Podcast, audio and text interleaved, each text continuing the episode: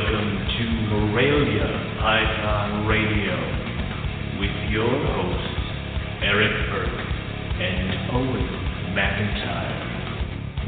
Hello, everybody. Welcome to another episode of Morelia Python Radio. Uh, tonight, we are talking with Marcel Mendez um, from Chondrolicious Reptiles. We had him on the show. Gosh, Owen, when was that? Like 2015, maybe. Way back when, when we were, we were so young and hopeful, and like we just Yeah. kind of started out, and yeah, Life was a while. good. Yeah. I I could successfully breed snakes. Yeah, it was, it was a different time. yes. Well, I am. Ha- uh, so we're going to be talking to him. Um, some people may. I mean, they they should know who uh, who he is. Um, but uh, he is uh, one of the guys that is working on the albino chondro project. Uh, so we're going to talk to him about that. Um, we're going to hit on some emerald tree boa talk, which is kind of new territory for me. I don't know about you, Owen. Do you have any experience with emerald tree boas? I know, I know I- you're the boa guy, but Hey, hey, just because just because Minatola was on a little bit ago doesn't mean you can start going off that one. Right. Um, I I worked with uh, a trio of Amazon basins when I worked Okay. in the zoo, and I had by the time I left the zoo, I didn't want to see another emerald tree boa for as long as I lived because they were just horrible creatures. Um, they they it was more along the lines of I think the person who uh, my boss kind of read into all those old mythos about emerald tree boas. Like I could only feed them at night by headlamp, and that was really annoying. At like the end of the day, when you just want to go home and you have to wait for the sun to go Oh, down wow. so you can feed the tree. Yeah. So it was it was the, I I want to say that the circumstance was taken out on them, but uh, I have worked with them and uh, but not to I've never bred them or anything like that, but I did work with them. Yeah. I remember when I was a kid, that was like a snake Mhm. that you definitely, you know, like I don't know, you would see it in like a, a reptile book and be like, wow, one day I want to work with them. Um, but it seems weird, like you're either a python person or you're a boa Mhm. person. Not very many people Yeah. delve in both sides of the world. You know what I mean? Like I, maybe the, the cross. the arboreal stuff seems to be the only spot where you have crossover between the two. But like you don't see a well, maybe that's wrong because Matt breeds boas and, Yeah, and well, yeah, pythons. uh, but you know what I mean. I don't know. Maybe that's an old thing. But usually you see Well- somebody that's into boas, they don't have pythons. Well, look at it this way. The problem is the problem is is that I think with a lot of species, if you're going to do a certain python, a lot of times there's a there's a boa that can coincide. Like we Yeah. can keep red tails in the same cages that we have for carpet pythons, but if I do that, then a lot of the cages that could be filled with carpet pythons now have a couple boas in it, and you know there's there's that. But it, it's almost like with the arboreal guys, they're like they can kind of justify just sticking a couple emerald tree boas in a couple cages. So yeah, Right. And then um, he also has, uh, well, this is uh, uh, Versace. I don't know if you've ever seen that chondro, but holy. I think I have. I think we had conversations about him um, where we yeah, saw him. Yeah. he's in sickness territory. Um, oh really? that, uh, yeah, he's he's that uh, that kind of snake. Like he's that caliber. So um, so yeah, we're going to talk about all that stuff. But uh, um, before we do that, we want to just make sure that everybody is aware because apparently some people are not. The Hmm. Northeast Carpet Fest is about a month away. Um, Gas. it came quick, man. Holy shit. Oh yeah, we are so not ready. yeah. So um so yeah, it is uh June eighth. It's at Warminster, PA at my place. And um yeah, it's I think this is going to be an awesome time. Um I am working like a dog all around my house, trying to get everything prepared so that I'm not doing it at last minute. And uh, so far, so good. It's just a lot of work, but so far, so good. Um, so I feel Good. good, about it. Uh, I sucked all the water off the top of the pool today, uh, so uh, so that's a good one. And uh, I'll start working on that uh, probably this weekend. and get that going. So uh, we'll have we'll have the pool up and ready, and uh, everybody can uh, get drunk and jump in and chill out. Apparently, we're going to do not drown the the crawfish boil. Um, yep. Uh, so that's a Howard Redding staple. So he's going to uh, hook that up. Um, mm-hmm. Obviously, we're going to have Mr. Baez's uh, mojito chicken and uh, yep. What else? Uh, we got Lon's uh, pulled pork. All this stuff delicious. Keith had made yep. a post about it today and just talked about you know Carpet Fest and you know first of all there's the food. Um, yep. I don't know. I like I like the way we do the food. You know, we've been to the other Carpet Fest and they they it's had amazing food, no doubt. Yeah. But we just have like potluck. You know, you got Travis Wyman bringing his delicious uh, desserts, um, which basically always, for the month of May I will be on uh, you know strict say, lockdown. I, am always I'm always worried about you when that pie comes in that you're just gonna be like yay and like run off with it and like run up a tree, like run up a tree or something, and I'll have to like jab you down with a pole. Like I think. Uh, it, yeah. I think the last time we had it was that that I remember I was at your place, and I don't know if me, Nick, yeah. and Zach were drunk or what state we no, were in, guys, but you, good so, lord, off, we just would not leave it. Nick doesn't drink. That's number one. But you and Zach, I'm pretty sure were uh, had imbibed. But yeah, you guys were like, "Well, this pie is freaking awesome." I'm like, "All right." so it's like, "What's up with this yeah. pie?" And then I don't exactly. think I even got any because I was um when you host Carpet Fest, you rarely ever see the outside of your snake room. So I don't think I even got true. the pie. so yeah. Uh, do we drink bourbon for Carpet Fest? Sure, why not? Um, Ryan Ryan is bringing us some bourbon. All right, I'm not going to say no. I didn't think you would. I think, my, Um, I, think, I think my grandfather would come back to life to smack me upside the head. So you know, it's, Uh, oh, that's right. Yeah, you Scots. you can't. Um, but uh, so yeah, so there's that. That's probably the biggest part of the news. Um, and then um, I had my first clutch, which is uh, which is awesome. Um, hooray! So I'm yeah, so I'm a python breeder again. Um, hooray! I got uh, yeah right. So uh, I got uh, clutch from uh, they're called the Lightning Line Jungles, and it's so crazy, man. I've had probably, God, it keeps going up. I think I've had forty to fifty inquiries about, you know, getting on a list for them, and and you know what else I kept thinking of? We could not sell that goddamn snake at Hamburg. the boy. Nobody Oh, wanted yeah. it. The boy. So I had a Yeah. 2.1 group. I had a 2.1 group. And I was like, I don't need this extra male. You go back and you listen to MPR. Someone's like, why do you have this extra male? You don't need extra male. Why do you need this? Why do you need this? You need Well, to thin no, the herd. no, go. first off, first off, Pat Owen is an idiot because you know you always should hang on to an extra male. So don't. Mm. That Pat We is a jerk. We were young and dumb. What do you want? Young and stupid. yeah, we make stupid. mistakes. We learn from those Oh, my mistakes. God. Anyway, But do you remember? um, I, I, I vividly remember. I'm standing at your. This is when I said that I could not be at Hamburg anymore. I was like, I can't. This I can't do this place anymore. I was at the table with you, and this kid walks up, and he's looking for a jungle, and I'm, like, you know, actually, you were the one that was selling it because I was sort of like, yeah, Yeah. I have this jungle here. It's, uh, you know, he's asking like what it's from, and of course, it doesn't look like Johnny Blaze or something like that. And I said. Well, it's uh, it's a it's a different line. It's unrelated to anything in the states, you know, blah blah blah. And you know, Terry Phillip produced it. Uh, he's the founder of the line, and you know, et cetera, et cetera. And he just was like, "Well, I got this one over here, and it's like seventy dollars. Why are you charging three hundred dollars for this?" I, no, no, he's, he, I no, like, I think no. it was, it was him. No, it was it was him and his father. And his father was like, "What the hell's the point? I mean, that one over there is seventy bucks. I'm gonna make the same thing." And I think I chimed in with, "If you think that your seventy dollar car- carpet pythons are gonna make the same thing as a three hundred dollar carpet python, you are breeding the wrong animal, sir." So right. it was, yeah. And then I was like, "That's it, Owen. Uh, never again. Nope, nope, never again. no more Never- Hamburg for Eric." Never happened.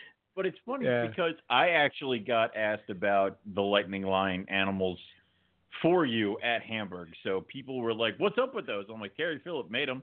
They're like, "Is it unrelated to everything in the states?" I'm like, "Don't know. You should probably talk to Eric." It's like it's. Yeah. I'm like, I think so. You should. He's gonna have all the info. So Yeah, so before uh, we get uh, before we get going with the show, I'm just going to give like a quick history of what it was. So I had bought, um, as many of people may know, I had bought a striped jungle uh, from Australian Addiction uh, from their Skunk and Flower, which are look those two up. I'm sure they're Yeah. probably still on their site. Holy hell, that snake was awesome. I had this awesome striped. I'll have to find the pictures of it and post it in the chat.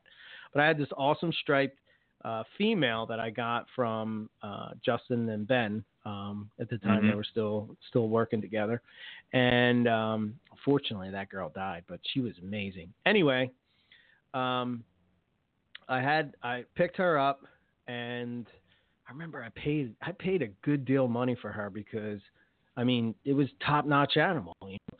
And then I was all right. Well, I need something to go with it. So at the time, I was buying Darwin carpets from Terry, and right. he he was like, "Well, I had these striped jungles that you might be interested in." And I was like, "Okay." And he was talking about them, and he called them the Lightning Line, and I was like, "Okay." Mm. And uh, they, I remember getting them. Luke brought them back for me from, I think he brought him back from uh, from Tinley. It was the I, I didn't go to Tinley this year. I think it was like maybe 2011. Anyway, he brought them Mhm. back, and I got 2.1 uh, group of it. So because I already had that female from Australian Addiction, and that was going to be my Stripe jungle project. Um, so uh, you know, I've been raising them up. I sent that male away in 2013. I let Zach Bar, Mhm. maybe it was 2014. Zach barred the male um, to breed with uh, his stripe project, but that year he didn't get anything from it. Um, Right. So I've been kind of holding off and holding off, ra- raising up that girl real slow. Um, I know Nick. To give you an idea, Nick wanted to be on the he Nick Nick Mutton asked to be on the list at ICAST. That's, I, I- just I, I had just gotten that, Holy and he crap. asked to be on the list at ICAST, and um, sure, yeah, and here we are. Yeah. So I finally got a Damn, clutch. Um, the clutch, uh, there's probably maybe 12, 15 eggs going maternal incubation, and then uh, I'm days away from a clutch from the gelatin jungle. So, so that's my two clutches for the year. Um, So. Um, I have maybe still the bread lie because they're still locking up, and Okay. other than that, dude, and, and then I'm gonna pair repair the collie bridge soon. But other than that, nothing. yeah. Well, I'd like Yeah. I told you before, you know a guy that will. Uh, I know a guy that hates your shows, so I'll I'll, yeah. I'll I'll I'll, I'll have Hmm. stuff. Don't worry about it. Yeah. you know. you will have stuff. Where did this come from? Jesus. Don't worry about it. Don't ask questions. about it. Just But yeah, you want it? Buy it. You, know, take the snake it and move along. Knowledge, yours. It's like yeah, you know, it's when they buy it, I give them your card and they can talk to you about all the information. Until then, it's blind. They don't even Right. know it comes from you. So Right. yeah, Perfect. All right, let's get it going. You ready? Yep. good. Okay. Hey man, welcome back to MPR. How you doing, man? Gentlemen, how are you this evening? Doing Excellent. okay. Excellent. Ready to talk uh, chondros, emerald tree boas, guitar, whatever. Sweet. All I- my I- favorite, uh, all my favorite subjects. I will not Nice. be good in the guitar discussion. I really won't, and I apologize ahead of time. So Good. We'll you talk. know. We'll talk. We'll talk ball pythons after the guitar. Oh, God, never did. This show, Yeah, I uh, can't talk about. nice. Um, all right. Well, let's start. Um, I don't know. Let's start. Let's start with um, the albino project. Uh, so, albino chondro project. Maybe throw a little bit of history there, and then uh, you know what Sure. you've been up to with it. Yeah, so that uh, project, um, I've been working on it since 2000. I believe it was 2002 when um, Trooper Wow. produced. I'm sorry, no, no, sorry. Damon Salceies produced the the first albino chondro. So uh, he produced his albino, which was named Floyd, um, Uh-huh. from a pair of, uh, I believe they were. Uh, he got them from the Barkers, from Dave and Tracy, and I believe they were just imported Meraukes from Bu- uh, Bushmaster that had been um, cap. They were captive bred, but they were from wild caught parents. And Okay. uh, I believe believe he had a reverse trio, and uh, paired them up, and you know, just by by luck, got got the first albino. So, just so happened by luck that uh, that summer, uh, this, actually the summer before, it was 2001. I was living up north, up you know, up around. I was living in the Northeast in Connecticut, and uh, was you know pretty good friends with John Romano, who was uh, one of Trooper's kind of Trooper Walsh's kind of uh, proteges. Worked with him at the National Zoo, and you know John kind of introduced me to Trooper, and um, Trooper had another Merauke that from the same clutch that Damon's animals were were from. And uh, so, and then in the summer, I believe it was summer of 2001, I picked up. This was before the albino, the first one was produced. I, I picked up a Mhm. baby from that from from Trooper. Okay. So as soon as da- as soon as Damon uh, produced his albino, I was like, oh shit, I've got a possible het. Um, And that's that's really where it started. So that was 2002. At that time, uh, Versace, that's that's my het male. He was, um, uh, you know, like a yearling uh, when this happened, when when the albino hatched. So, you know, since then it's been, you know, one of my uh, number one goals in life to to try to, you know, establish some albino chondros. And um, it took me, uh, I want to say it was 11 or 12 years before I hatched Oof. the first one. So Okay. that would have been uh, the first one was 2013. Um, and basically, what I did was I started, you know, every every clutch that I produced from Versace, um, I would, you know, unless it was like a really large clutch. He's been a pretty prolific breeder for me, so you know, there's there's lots of his babies floating around out there. And uh, right. but anyway, I would, I would keep the the bulk of the bulk of them until they were sexable, and then I would hold back every Mhm. single female. And Whoa. um, finally, um, I, I bred him with. So I had I had four females from the very first clutch that he produced that I held back, and um, on the I was either the third or the fourth one. The first two I bred nothing, and of course you know they didn't all go the same year. So like one year Mhm. one went, and then one year the next went. Finally on the third one, it was either the third or the fourth. I can't remember, but uh, that was in 2013. Finally hit a small. It was a three egg clutch, super you know super uh, super dinky clutch, and um, had a red albino and a yellow albino in it.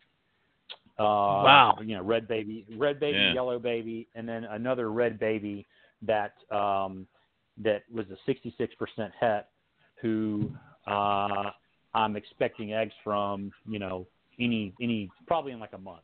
Um, Oh, that's cool.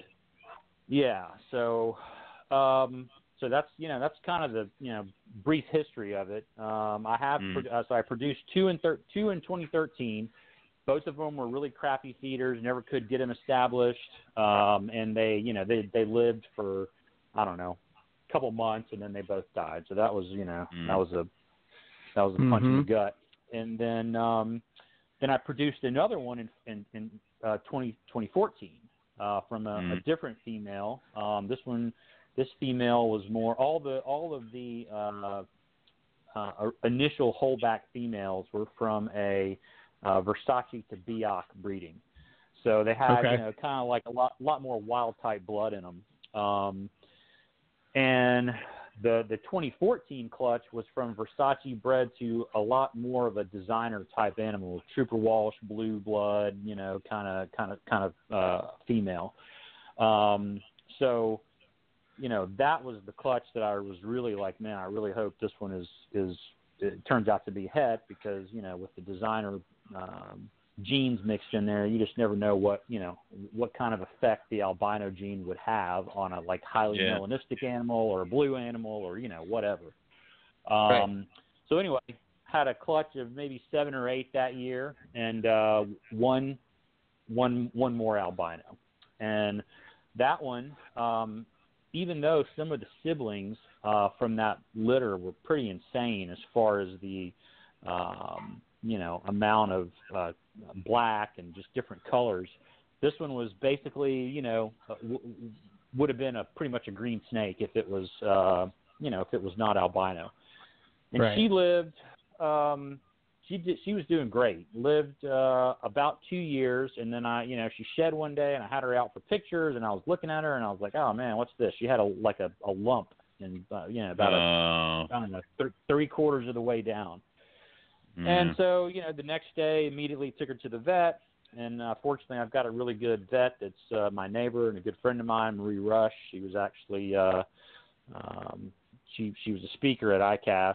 Uh, she does um, uh, project with uh, field studies on Corallus uh, grenadensis, which is the grena, uh, Grenada tree boa.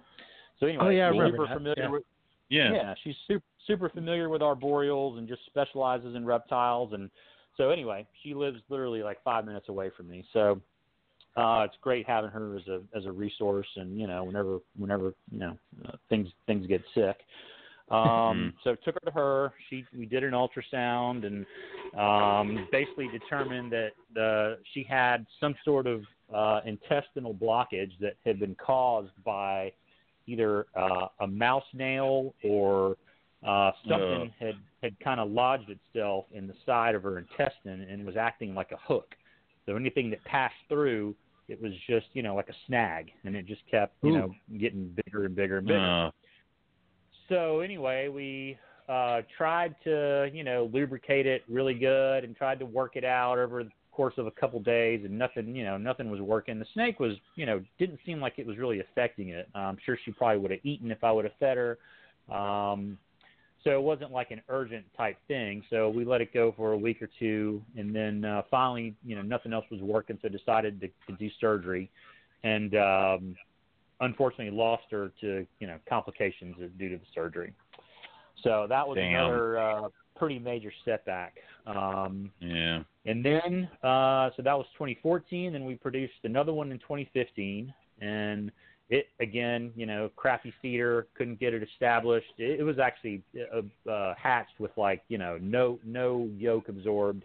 I think it hatched at like, you know, uh, five or six grams or something like that. So it didn't have a really good shot uh, at survival from the beginning. Jesus. Um, yeah, and that's that's been the last one.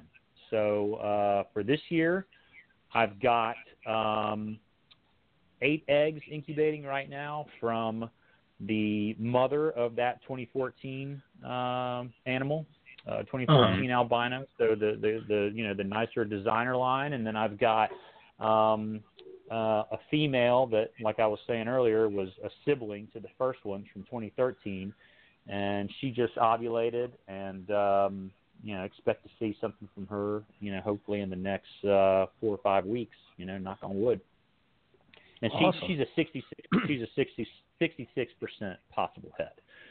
So um, you know, we'll we'll see how that uh, how that pans out. It would be pretty cool if out of the three uh, three three uh, babies I got from that clutch, if it ended up being two albinos and a het, that would be uh, you know That'd be awesome. pretty Yeah. pretty Yeah. pretty good odds.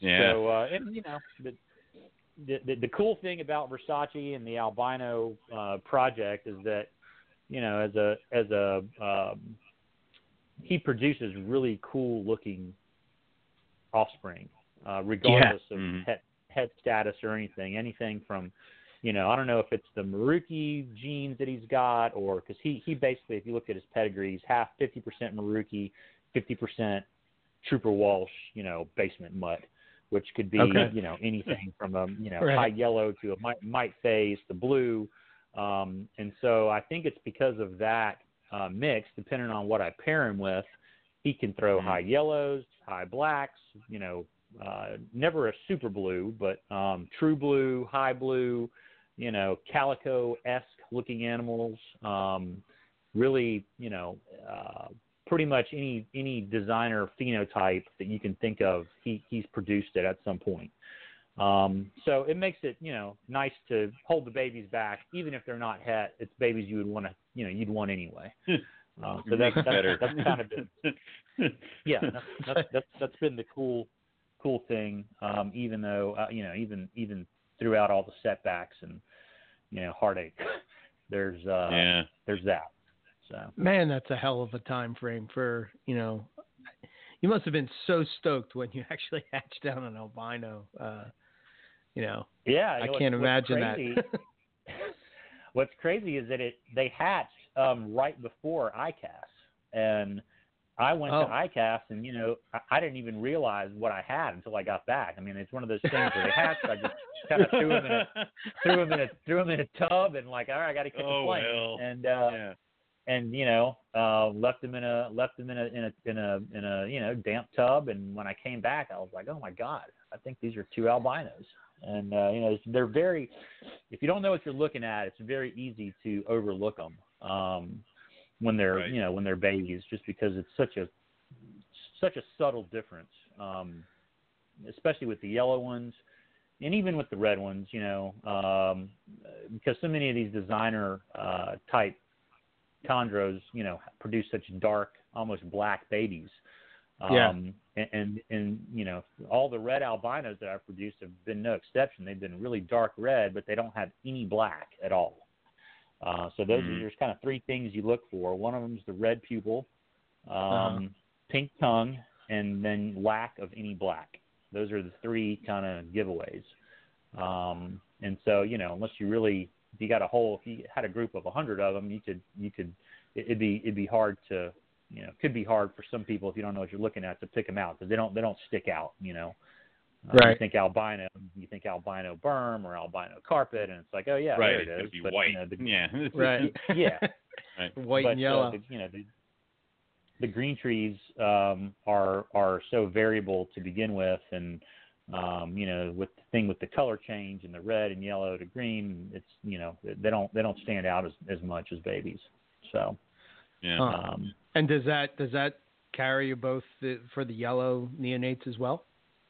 yes, yeah, the yellow ones Yeah. I would say are even harder harder to tell. Um, Yeah. they're- and, and I've only had I've only had the one to be fair. Um, Mhm. So you know, most of the ones that I've, uh, I guess I've produced th- three, yeah, three three reds. Um, so Right. you know, they have a, you know, now I could spot it from a mile away just because I kind of know what I'm looking for. Uh, Sure. but um, you know, the way I had to tell on the first ones was I had to um, take a flash photo at night because if you if you do that with any uh, any chondro um, that is not albino, take a flash photo at night when their pupils are dilated. The pupils will always be black, no matter what color the animal is, no matter what morph it is, or not say morph, you know, no matter what uh, phenotype it is, pupils are always black. But the albinos, Right. you take a, a flash photo at night and pupils are, you know, glow, you know, super red.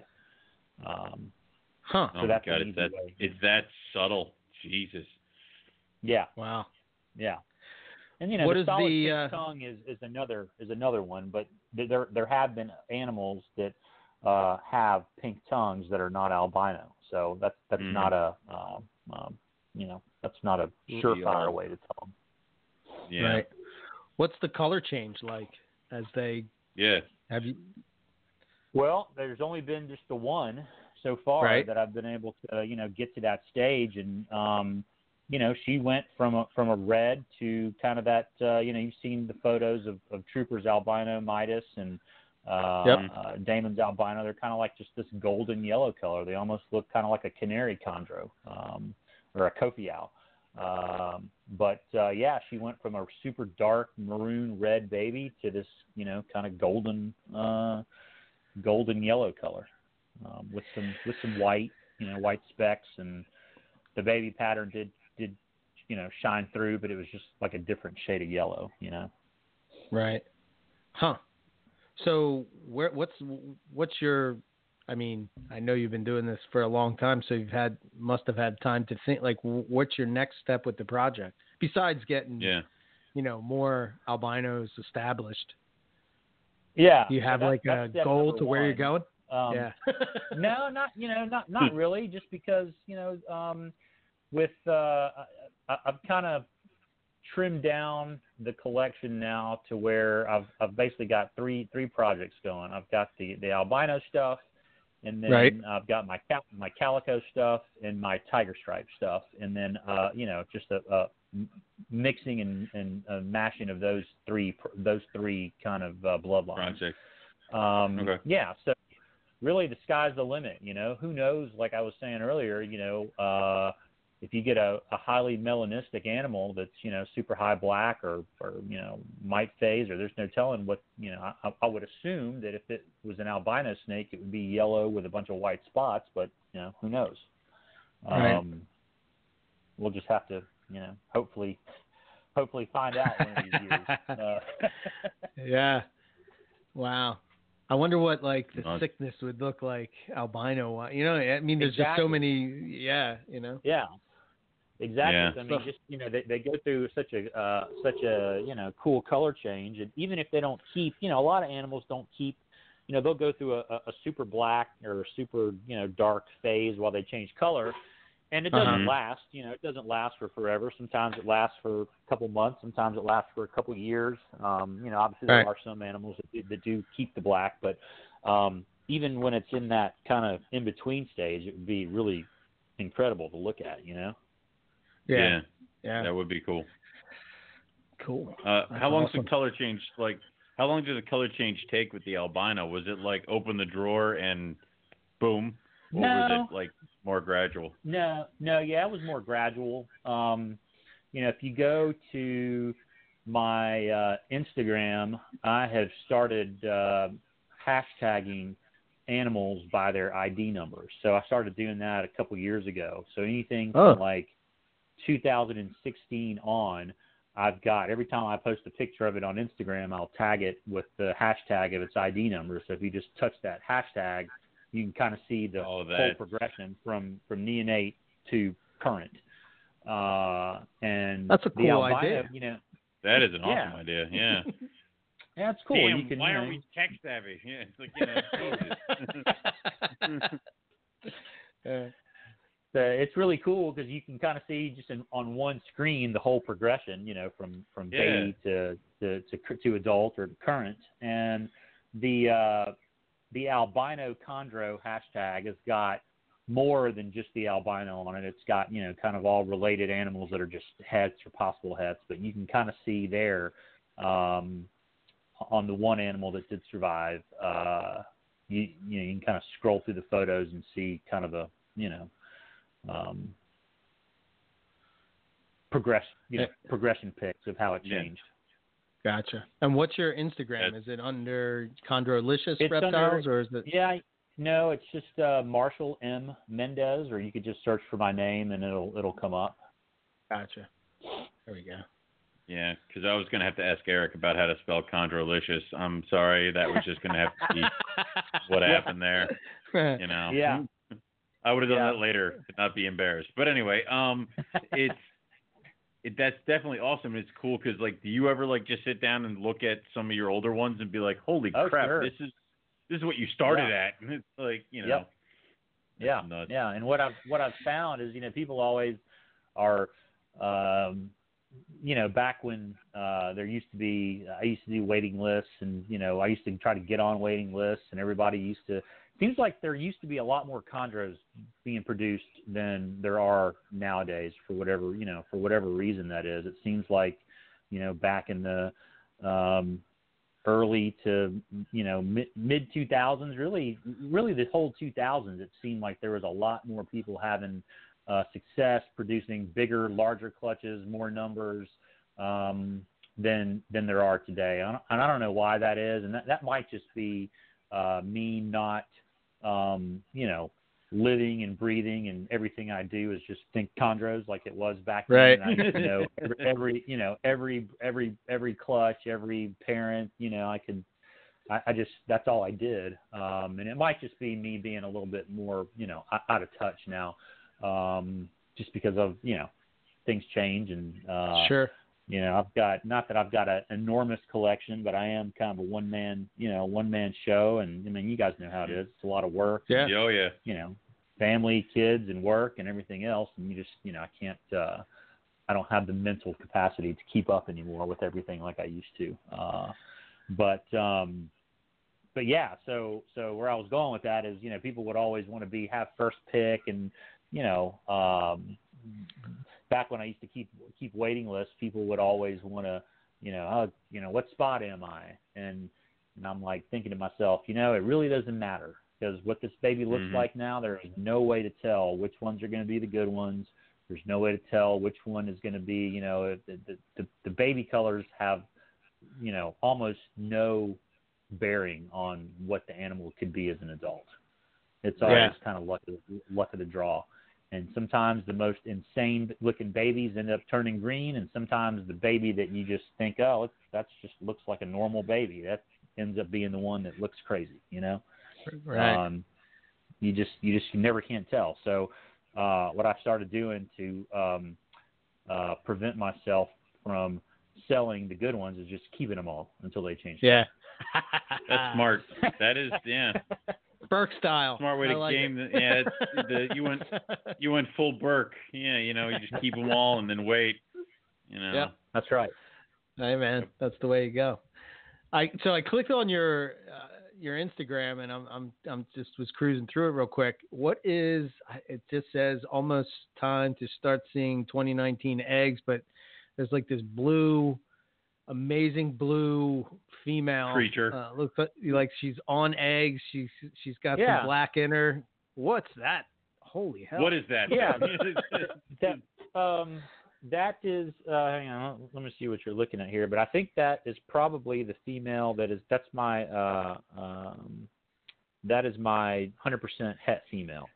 So that's that's going to be the mom of. Uh, that's going to be the mom of um, uh, the 2014 albino and um, the albino. You know, if if fingers crossed, maybe some Right. this year. Oh no, no, no! I'm sorry. I'm sorry. Yeah, I see which one you're seeing now. That is a calico dream. So that animal was produced by Greg Maxwell. Um, right? and uh, she was from now that that's an example of that's probably I don't know it's one of the more expensive animals that I've ever bought and Dear um, God. it- I got the picture. Sorry. Sorry. Continue. I, I purchased her purchased her from Greg as a baby, and it was kind of when he was, you know, it was kind of his last, uh, one of his last, you know, major clutches before he kind of kind of got out of the hobby. But um, that was one animal where I was looking at all the pictures, and I was pretty high up on the waiting list, and I was like, you know what? I want the plainest looking baby out of the clutch, and that's the one I picked. And I think I had. oh, gambling. Oh, shut up. No. I, I swear, I had picked, Right. I had the first pick or the second pick, and everybody was like, "Man, you're crazy! Look at this one! Look at that one!" And I No, like, nope. dude, that's, I'm, I'm, that, that, that is I want- never how that works. Like, come on. I want this one, and and that's what I ended up with. Wow! So Holy Yeah. Greg like really? Like, was Greg like, what's wrong with you, dude? Like, you know, what? really? That? As as a matter of fact, I think I think when I picked it out, he actually said, "Oh, that's a good choice." So Re- uh, oh, okay. you know, All right. No, Yeah. see, that's some, you know, so there's something cooking there where he's like, yeah, you want that one. Like, you know, Yeah. oh, oh, all right, yeah, uh, yeah, good, okay. Damn, that's. You know, when I first though. started buying carpets, I remember I was buying um I was buying some from Nick and he's like, "You want this one?" And I didn't know like I didn't know if he was trying to like get me to take one so I didn't take the one that he wanted or if he was Right. really telling me to go with that one. I'm like, I don't know what to do. Take Yeah. the one he tells you to. yeah, that's rule number one. When the breeder says Right. this one, yeah, agree with them. Uh, yeah. Wow, that snake is amazing, man. He really did Yeah, have some amazing chondros. I remember hearing him on Oh, yeah. Reptile Radio, and he talked about he had like 40 snakes, and like Yep. I thought he had so many snakes, and he had 40, 40 green trees. you, yeah, oh, Wow. God. yeah. I mean, Eric, by, think by, back by when you green said tree standards, yeah, that's a lot, right?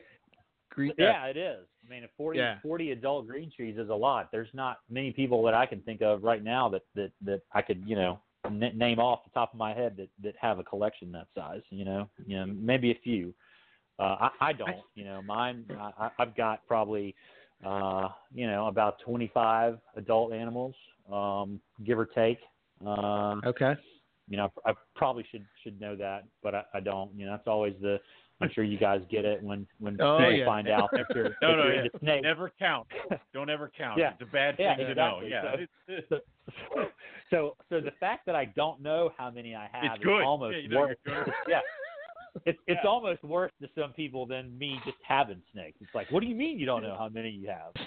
Yeah. It's like, well, don't it's, it's I, you know, I, it's a range. I, I know what range I Yeah. have. You know. yeah, you know that's when you're like, you know, when you're getting serious in the hobby, when you stop counting. Like, you know, like That's when right. you're first getting into it, you're like, oh yeah, I got 12 snakes. Yeah, you know, and Yep. you're like all pumped about these uh-huh. 12 snakes, and then you get to like 30, and then next thing you know, you have 300, and you're like, holy shit. I remember How I looked on happen? Reptiscan. yeah, exactly. I looked on Reptiscan, and at the bottom of Reptiscan, it tells you the total animals in your collection, and I was like, oh my god, that's how many I got. Yeah. Oh shit. Oh yeah. yeah. Yeah. Yep. Yeah, so I mean, I, I know what the I know what the what the uh, what the tub and cage count in the room is if it's at max capacity. Um, Right. And I'm never I'm never at that, so I know I'm I'm Okay. below that number. That's that's about the only thing I can tell you. That's fine. Yeah. Yeah. You know where the ceiling Okay. is. It's all good. Um, but do you feel like why do you think that chondro breeders have smaller collections? Because now that you've mentioned it, I keep thinking like, I know Buddy Buscemi. We went over to his place. He has a huge basement. and He's got like a corner of it for his chondros. And I'm like, really? You don't have this entire thing filled? He's, no, this is good. And it's like, why do you think they kind of stick to the smaller ones? Well, you know, I, a lot of it I think is because they're harder to produce. You know, Mhm. um, you're not Yeah. they're not like you know they don't uh with with a few exceptions you know there are some blo- some bloodlines um that are known to be uh larger and produce you know produce more um uh, larger numbers when they when they when they when they lay eggs but you know for the most part um I think uh, a lot of the designer lines, for you know, for whatever reason, they're just not as prolific as uh, some of the wild caught stuff. Um, And you know that that could be for you know any number of reasons. Um, you know, uh, I- I'm sure you know there's lots of opinions out there about why that that could be. Um, Right. Mhm. But uh, but you know, um, like for the for my first couple of clutches, um, when I did, I- was using, uh, you know, far, uh, not farm bred, but um, you know, captive bred babies from from you know wild types, uh, locality Right. types. And I did see higher numbers um, from those from those you know from those clutches. You know, 20, 20 plus was not that uncommon. Um, and now, you know, uh, 20 is like that. That's a big. That's a that seems like it's a big number for mo- you know by modern modern chondro standards, if that makes sense. Um, yeah. It does. I, I- I would say average is, you know, for me is somewhere in the 10 to 15 range now.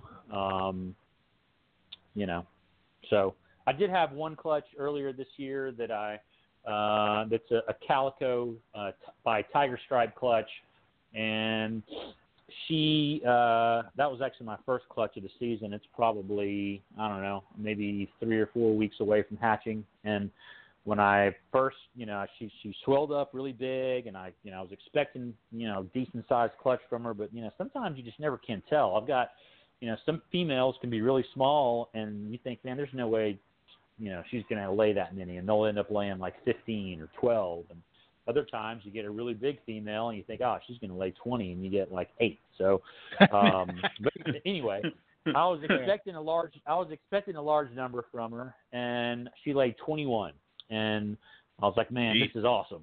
You know 21 holy crap I hadn't had a clutch this big and I don't remember how long. And she was it was weird because I she had a nest box. She was using it um and then of course you know the day that I walk in and see her on eggs she's outside of the nest box the eggs are scattered all over the place and oh God um, damn it!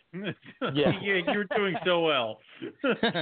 and and so she's she's she's got a very she's not even real I wouldn't even call it a beehive. She's sitting on like five or six eggs, and the other, you know, however many, fifteen or sixteen, are just kind of scattered all around her. And Right. uh, I was like, yeah, that's kind of weird. So anyway, put them all in an egg, you know, set them up in the incubator, and I mean, like within 48 hours, all of the ones that she was not sitting on top of started crashing. Even Yeah. though they, e- even though when I candled them, um, or you know, I didn't candle every single one of them, but I stuck a, you know, candle them just to see, and they had veins. They had, they looked like they were, you know, it wasn't wasn't like super strong vein development, but they definitely did not look like slugs. And Right. uh, they all went, they all crashed. So she knew somehow that those were not going to make it, Huh. which Wow. I thought was pretty pretty interesting. Yeah, that's Yeah. always weird when they do that. Like really weird and cool when they know which ones are the slugs before I do. So Yeah, right. Yeah. and you're you're always hope like, oh man, I wonder, I No, wonder if that one is good. Yeah. yeah, she's Maybe wrong. she's just stupid. Yeah, you know, I always second guess her. Yeah, no. Yeah. Uh, very cool. So So, uh, oh, sorry. Go ahead. no, no, no. Go ahead, man. No, I was I was just gonna say so that uh, so I've got um, you know there are some that you know like like you're saying you kind of just uh, even though I know there's probably a 99% chance that they're bad, um, they're Mhm. still in the you know I've got them in the incubator still. Uh, yeah. Right. And, you know they're not completely stinky and dead, so maybe they'll make it. You know who knows. But Yeah. uh, uh, anyway, yeah, that's. So that's do you just part of it. separate them? Uh, do you separate them out from the from the rest of the eggs? Do you do you put it in a different box? Do you put it in the same box? Oh, What's yeah, your the ba- approach with the that? the, the bad ones? They're the ones that Yeah. look bad. Yeah. yeah, The ones that yeah. look bad, I'll yeah. separate. I'll separate, Separate them them, just because I don't, you know, just because the the I worry. I, I say I worry, like I know that there's something bad. I don't, I don't know that there's anything that bad that would happen, but to me, Right. you know, just being around the decomposing, you know, the odors and the smell, I just, I, that's that's that's why. Sure. Um, it would make me feel better to move them away from my good eggs. Yeah, so I, I get that. That's right. And- yeah. So do you go? I, I was uh, again. I'm cruising through your Instagram and I'm looking at uh, some of your chondros on eggs. Um, Yeah. Do you set up a nest box or what's your approach when it comes to that? Yeah. Yeah, I'll give them usually after uh, after they have pre-lay shed. Um, Uh-huh. I'll just set up a, a it's basically like a an opaque, um, maybe like a three gallon Rubbermaid tub. Um, With with a lid, and I just cut a you know cut a two or three inch hole in the lid and put some uh, you know cypress mulch or repti chips or whatever in there, and uh, that that's basically it. I used to use sphagnum moss just because you know back in the day that's what all the old school guys used to use, and um, Right. I found that it's like super. Um, it's it's very uh, what's the word I'm looking for? Like it's got a bunch of little tiny particulates in it, and they when they Uh-huh. root around in it, it kind of gets stuck in their mouth and gets in their heat pits, and you know. So I Ah. quit using that, and um, yeah, I don't like that. I quit using. I use the. Uh, I don't know what you guys use for for substrate, but I've started using the uh, those Repti chips here in the last six months, and that stuff seems to work really well. Um, Yeah. It's cool because it'll you know it packs down once you, you know, it holds humidity really well without Yep. being wet. It doesn't mold, and you know if you keep it at the right humidity, it'll pack down where you know when they do go to the bathroom, it kind of isolates it um, to where it doesn't you know spread out all over the place shred, shredded aspen is what I used to use for like the you know terrestrial snakes, and um, Right. the problem with that is it, it molds. You know, you can't get it. Yeah. Yes. You can't get it wet at all. Right. Yeah, I never liked that. Uh, I mix soil and uh, cypress mulch for my guys, Yeah. and that's Yeah, uh, so that's what it's in their hide boxes slash lay boxes because they have them in there year round for my guys. But um, do you? I know we've talked to other chondro keepers that like they'll lock their females in with their eggs. Like, damn it, take care of your babies. Like, do you do that at all, or are you right in there Nah. grabbing the eggs once you lays them? Yeah. No, I've I've never been. Uh, I've never never let a, a female of any species maternally incubate. I, I don't know why. I just uh, you know re- mainly the main reason is because I want to get them back on feed and you know Sure. um Mm. I just have a you know just kind of get start getting them conditioned again, and then um, so that's kind of the number one reason, and then the other reason is because uh, I just I guess I'm somewhat of a control freak, and I'd rather just have them in the yeah. No, it's. I I mean, I, I believe that because I mean, I've seen my snakes do very, very dumb things, and I don't want them to be in charge of eggs right now. So yeah, it's give me these, you idiot. So yeah, it's. I get it. So, yeah, Um, I mean, when when when in actuality, you know, they probably could do as good a job uh, Of doing course. it, but it just again, it's one of those things where it just makes me feel better to yeah. to uh, you know have them in the incubator, and I can see if one of them's starting to go bad, or I can you know take them out Mhm. and look at them, or you know give them fresh air, you know whatever. Right. Definitely. So I'm, I, here's a question. It's sort of similar to what. Oh, so do you observe like so you have a female? Let's say that she ovulated and she's ready to go. Does she just go into the nest box and stay there? Does she come back and forth? Does she perch? Like what's the usual? It varies. Varies by Yeah. by animal. Yeah. Yeah, yeah, it really varies by varies by female. Some of them, some of them will get in the nest box and you won't see them again. You have to check on them. You Wow. know, as the time time gets closer, you check on them. Uh, other ones will, um, like this, the the the the uh, my, het female um, that recently laid. She got in the nest box, but every morning, you know, I I come, you know, I leave leave the house for work fairly early in the morning, and uh, to right after the heat panels come on, and uh, I would see her out of the egg box and basking um, for a couple hours every morning, and then when I come home from work, she's back in. Uh, Gotcha. So you know, and like I said, other ones bask the whole time. They never go in the nest box until like, um, you know, you'll walk in uh, around when they're due, and they're not on the perch, and they're in the nest box, and they've laid eggs. So there's Hmm. really not any, you know, it's it's it's pretty. Uh, it varies a lot from snake to snake. Gotcha. Okay. Um, we were talking about the equipment last week, and uh, I was I'm clicking on your Facebook, and you have a you know like facility pictures. Um, Mm-hmm. I noticed you have like a, a fan in front of a space heater, and that what Yeah. that just pushed heat throughout the room. You're just doing like an ambient Yep. heat, or do you are you doing uh, basking spots as well? I do both. Yeah. Both. I do. Okay. Uh, I use um, so I- I've got a, an oil, you know, oil-filled radiator with a fan, um, Uh-huh. with it's hook, hooked up to an old. I don't even know how old this thing is. It's in like a um old school Helix that has like you know you have to use a little screwdriver to tweak it. Um. Oh my God. It's a, it's a it's going back. it's the only one. It's, it's, That's it's the old only one I can yeah. find that that would uh, that, that can handle up to fifteen hundred watts of Right. of, uh, power. right. So um, they don't make them anymore, uh, obviously, Mhm. but they, they did for they did for a while, and really it was for a for a. I, I really don't know of any other proportional thermostats that um, you can get that can handle that much handle that much wattage. So anyway, it's it's broken down on me once or twice, and I've shipped it back to Helix, and they they fix it up, and then it's good for another you know seven or eight years. Um, oh my God.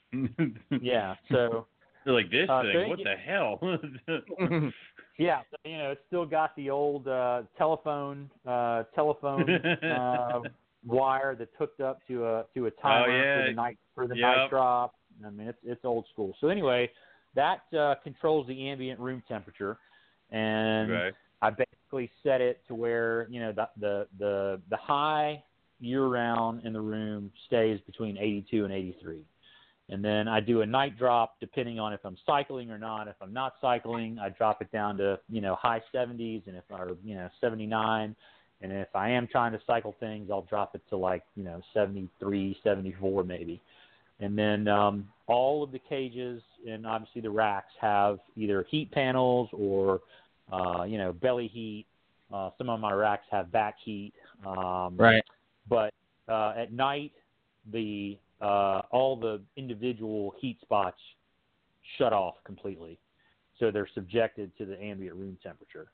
And then during the day, everything's got a basking spot of you know close to 90 uh, that they can you know obviously move away from if they want to. So cool Right. side of the cage is going to be pretty close to ambient room temperature, and directly under the heat spot will be 90-ish. And I've pretty much used that for just about everything. Um, Right. Chondros, emeralds, you know, ball pythons, king snakes, uh, you know, e- everything that I've got. Right. Very yeah, cool. you. Uh, I know Bill always talks about how you know you were one of his, uh, you know, guys that he always went to for uh, for help with keeping both ball pythons and chondros in the same room. You know, he always talks yeah. about that. Yeah, because you're one of the only guys that do both besides Bill. Yeah.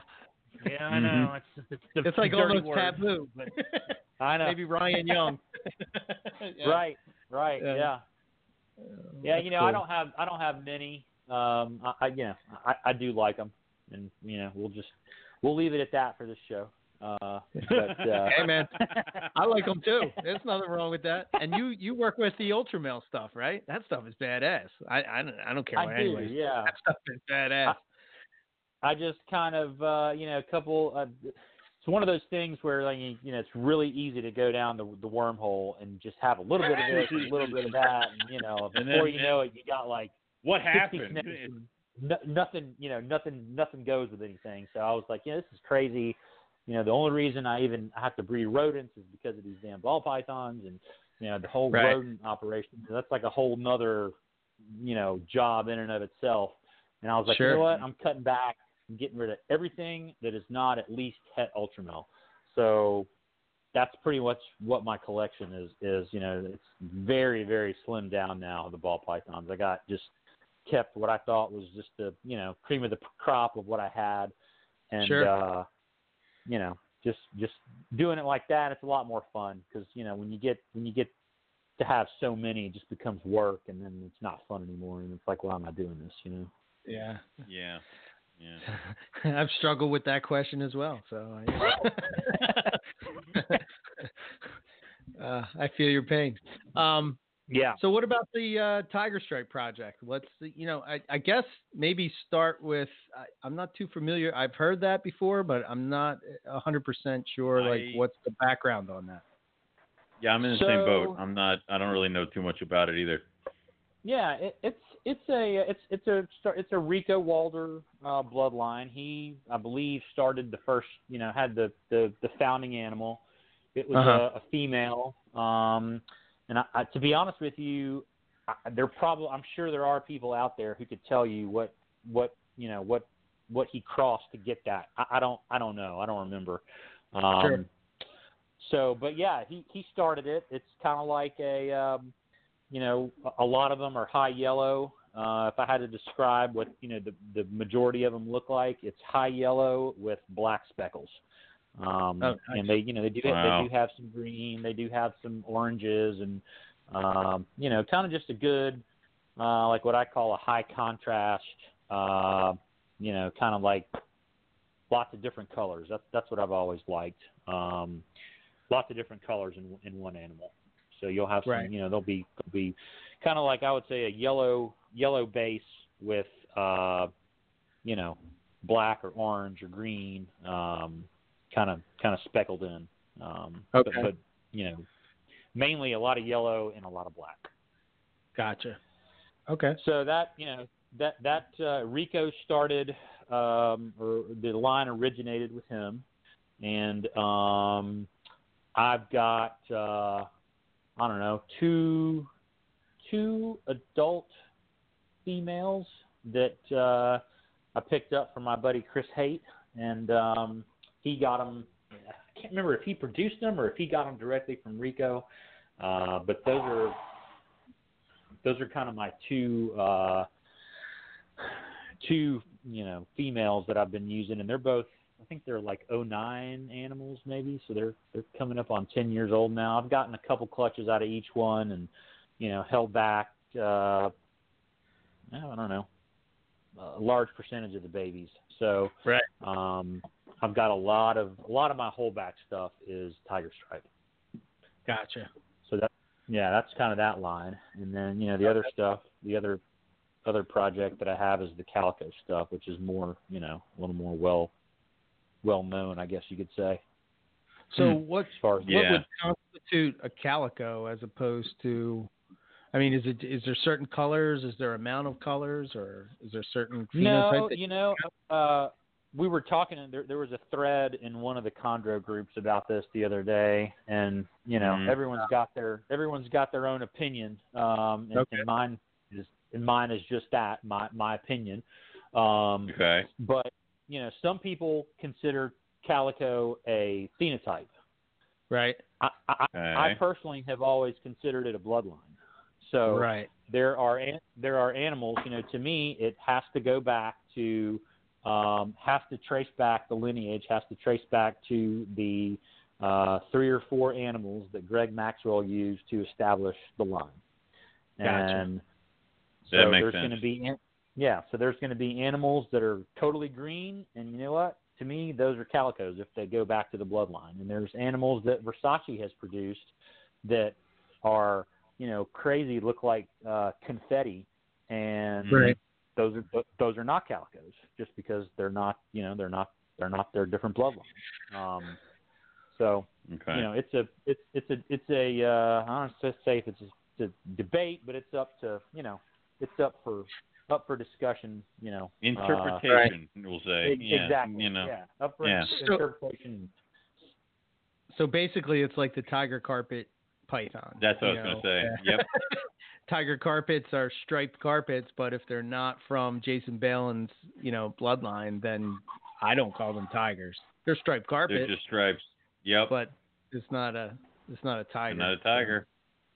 Yeah, yeah, And then, uh, same same, same, Same thing. thing. Right. Okay. Cool. All right. Um, Yeah, so it's funny funny that you asked that because, like I said, there was there was just a, a, a thread on one of the groups here. Uh, I can like imagine within how that week. went. yeah, Yeah, that I'm sure it went great. We I I think we mentioned um, on this program so often how much of when at, at, at ICAST when Daniel Natusch got up there and started talking about there being like the four different species of chondros and how everyone's Yeah. stuff was all hybridized. I think we've Yeah. talked about that on this show of how that room turned on him so quickly. Like, you know, Get we do that, we know. that all the time. Like, burn him. It's like, whoa, whoa, that happened fast. yeah. Yeah. You know, I've always I've always personally been, uh, I guess you would you would call me a lumper, uh, right. as opposed as opposed to a splitter. Um, Okay. God, those, You know. that's what they're called. Lumpers and Yeah. splitters. I forgot Yep. Yeah, yeah. So I'm always, you know, um, it, it, and it's I, I guess maybe because I, I I I come at it from a different, uh, you know, it just all depends on what you're into and why you're into it. And some people, you know, really uh, like the idea of having a uh, having or keeping snakes that you could go to, you know, Papua New Guinea and find one that looks like that.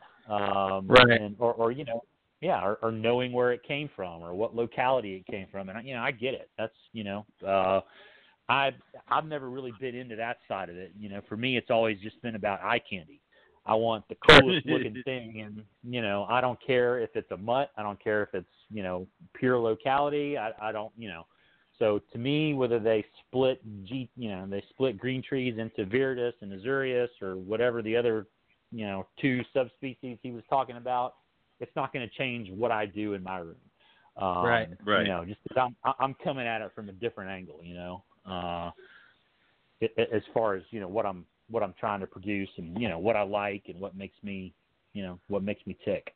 And, and hmm you know, for me, it's not that, uh, you know, um, the locality is a cool thing and it's a cool, you know, it's a cool, uh, I, I do like it because it, you know, I've learned, um, I forget what talk it was. It might have even been at ICAS, uh, where somebody was talking about how, um, through snakes, you know, you, you learn about other things like geography and like, you know, so, Sure. so yeah, Mhm. it's, it's, it's, it's, it's, it's cool in that regard that, you know, I, I, I probably know, um, well, I know, I know that I could identify more Indonesian islands than the average person. Um, like, Yeah, I know, right? yeah, yeah, that, that, yeah. true. Yeah.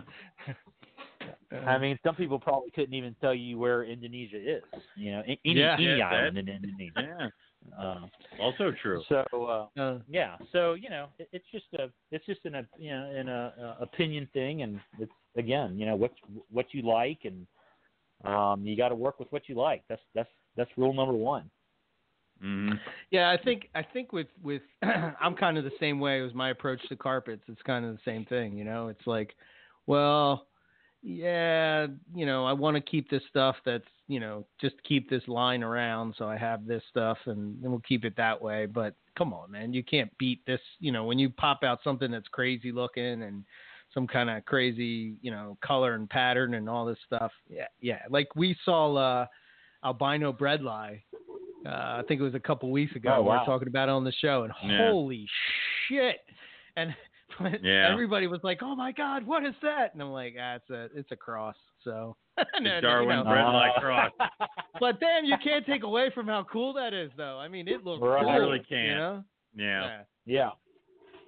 That's Yeah, and you it's want. you know it's kind of the same same thing with my emeralds. You know, um, I, I I love uh, I love emeralds, and you know you guys were talking before the show about how there is that crossover in the arboreal world that doesn't you know really uh, exist a whole lot um, Right. uh, in Mhm. other you know other other worlds of of you know herp uh, keeping herps.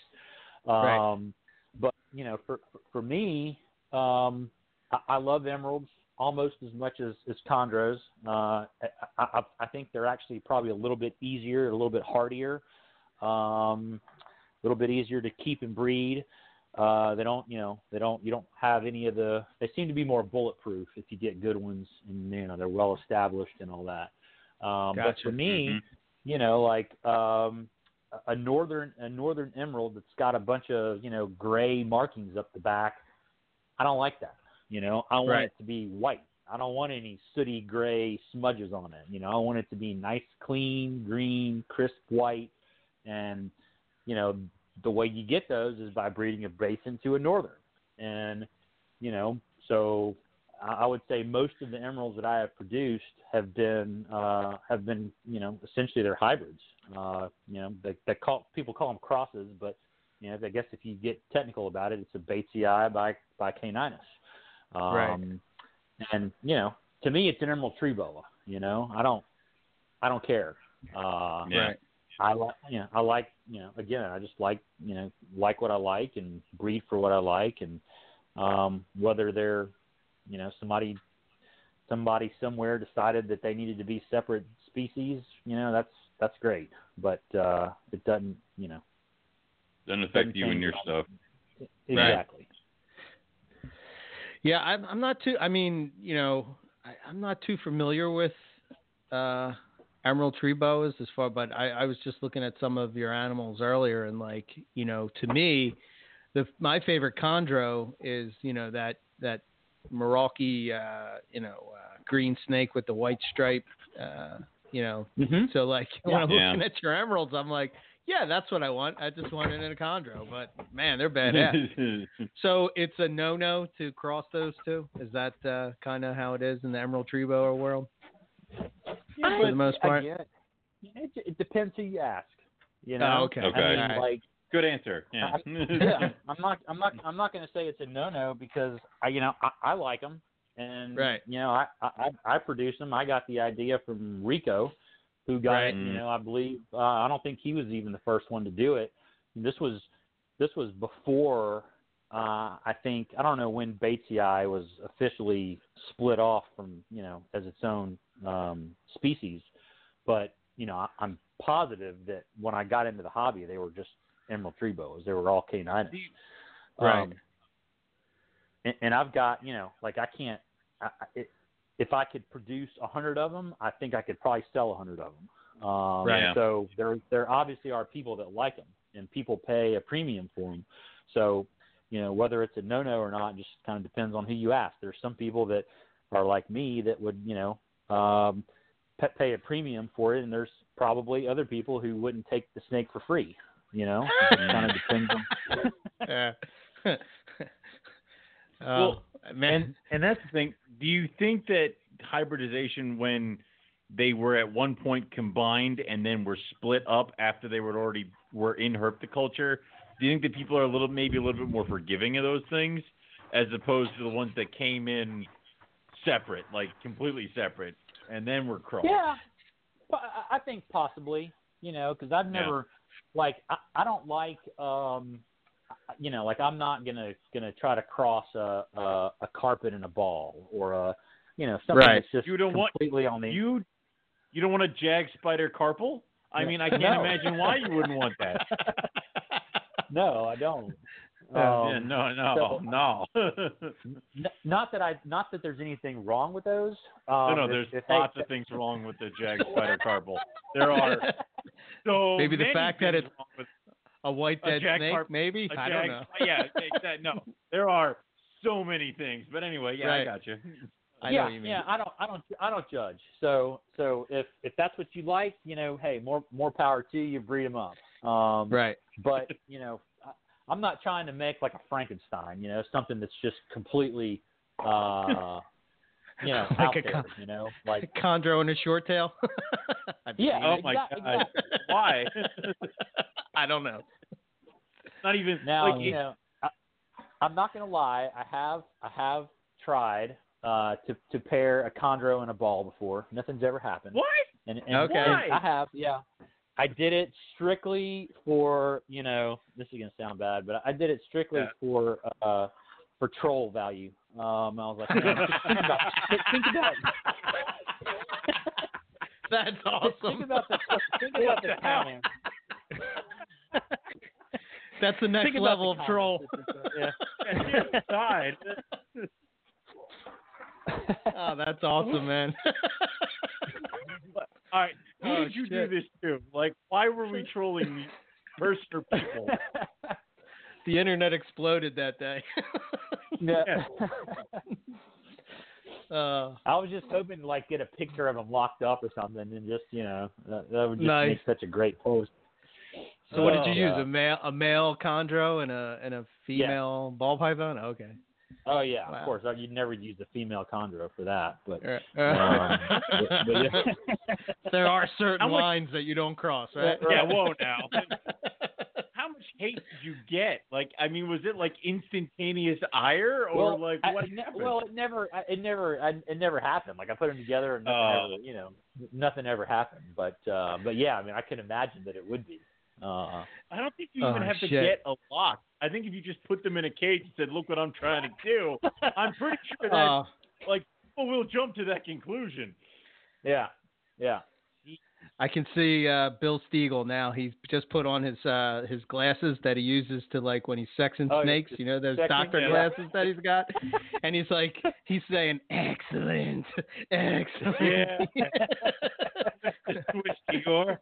Pull the switch. Uh, Oh, that's great. Uh, Uh, awesome. wow. So that's Yeah, cool. so- yeah, you know, like I said, I, I but I, I think I think to, to answer your your question, I do think that it's probably uh, less frowned upon if um, it's animals that you know. I mean, obviously, chondros back in the day when people like Trooper and Eugene Bissett and you know had first started trying to breed them, there was no right. there was no def- there was definitely no separate species. I mean, there was really no Right. localities. There was you know there was just a green tree python. Right. Um, so you know you think about that, and for you know pedigrees go back to the you know mid '70s. Um, you know, and then whatever five years ago or however whenever they split. I don't I don't really keep up with all that, but whenever um, you know so so I guess for 25 years, all of a sudden, because somebody wrote a paper saying that their, you know, their DNA is different, now all these are hybrids. Well, Right. you know, okay, Yeah. sure. Stuff All to right, make that's only cool. going to change anything. Yeah, exactly. Yeah. Okay. Yeah. So with with emerald tree boas, what's like the biggest di- well besides one's eggs and one's live bearing? What's the biggest difference between keeping the two? You're saying that emeralds are a little bit hardier. I always thought that they were a little Gradually, bit more are. difficult. Yeah. No, I think Okay. I think they're actually hardier in, in my experience. Um, Uh huh. you know, they're they're they're bigger, uh, a Yeah. lot bigger, um, a lot more of a robust animal. Um, you know, the the uh, I've never had one get sick.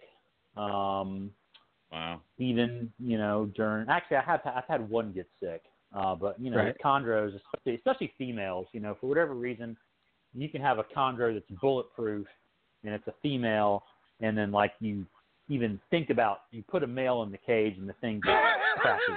You know, I mean that's Yeah. that, that, I mean Hmm. I- seriously, that's just how it goes sometimes. I- You know, Yeah. uh, bre- uh, I guess breeding them is so you know taxing on their on their body that uh, sometimes you know you could have a perfectly healthy snake and um, you know you, you breed it or cycle it and the damn thing comes down with a respiratory infection or you know hell sometimes they just hmm you know roll on you. Um, Right. Yeah. and you know that just doesn't seem to happen at least not with me for with with emeralds they're not Okay. as uh they're not as uh, uh delicate like that now that's not to say that they're like you know a ball python but you know they do um and, it's i think it's the same thing i use this ana- analogy a lot it's like you know once once you get the the the your husbandry dialed in they're Right. fine. They're they're a, a a chondro is no harder to keep than a ball python. But the problem Sure. is, is when you slip up, they're just not as forgiving. Right. Um, Right. And uh, I have found that emeralds are a little bit uh, less apt to get sick. A little bit, um, you know, they just they don't prolapse. They don't. Right. Um, you know, they Mhm. don't. Prolapsing isn't a problem, which you know is a, is something that you know really plagues chondros, especially babies. Um, Right.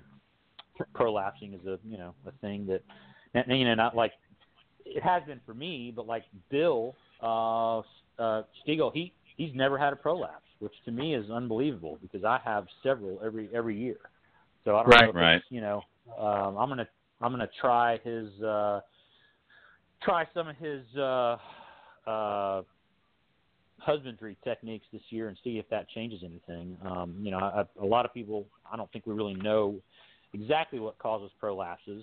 Um, a lot of you know, it's, it's, some people think it's you know due to meal size, or it could be you know dehydration, or it could be you know um, any number of, of, of things. But Bill keeps all his babies on um, you know with water substrate, so Right.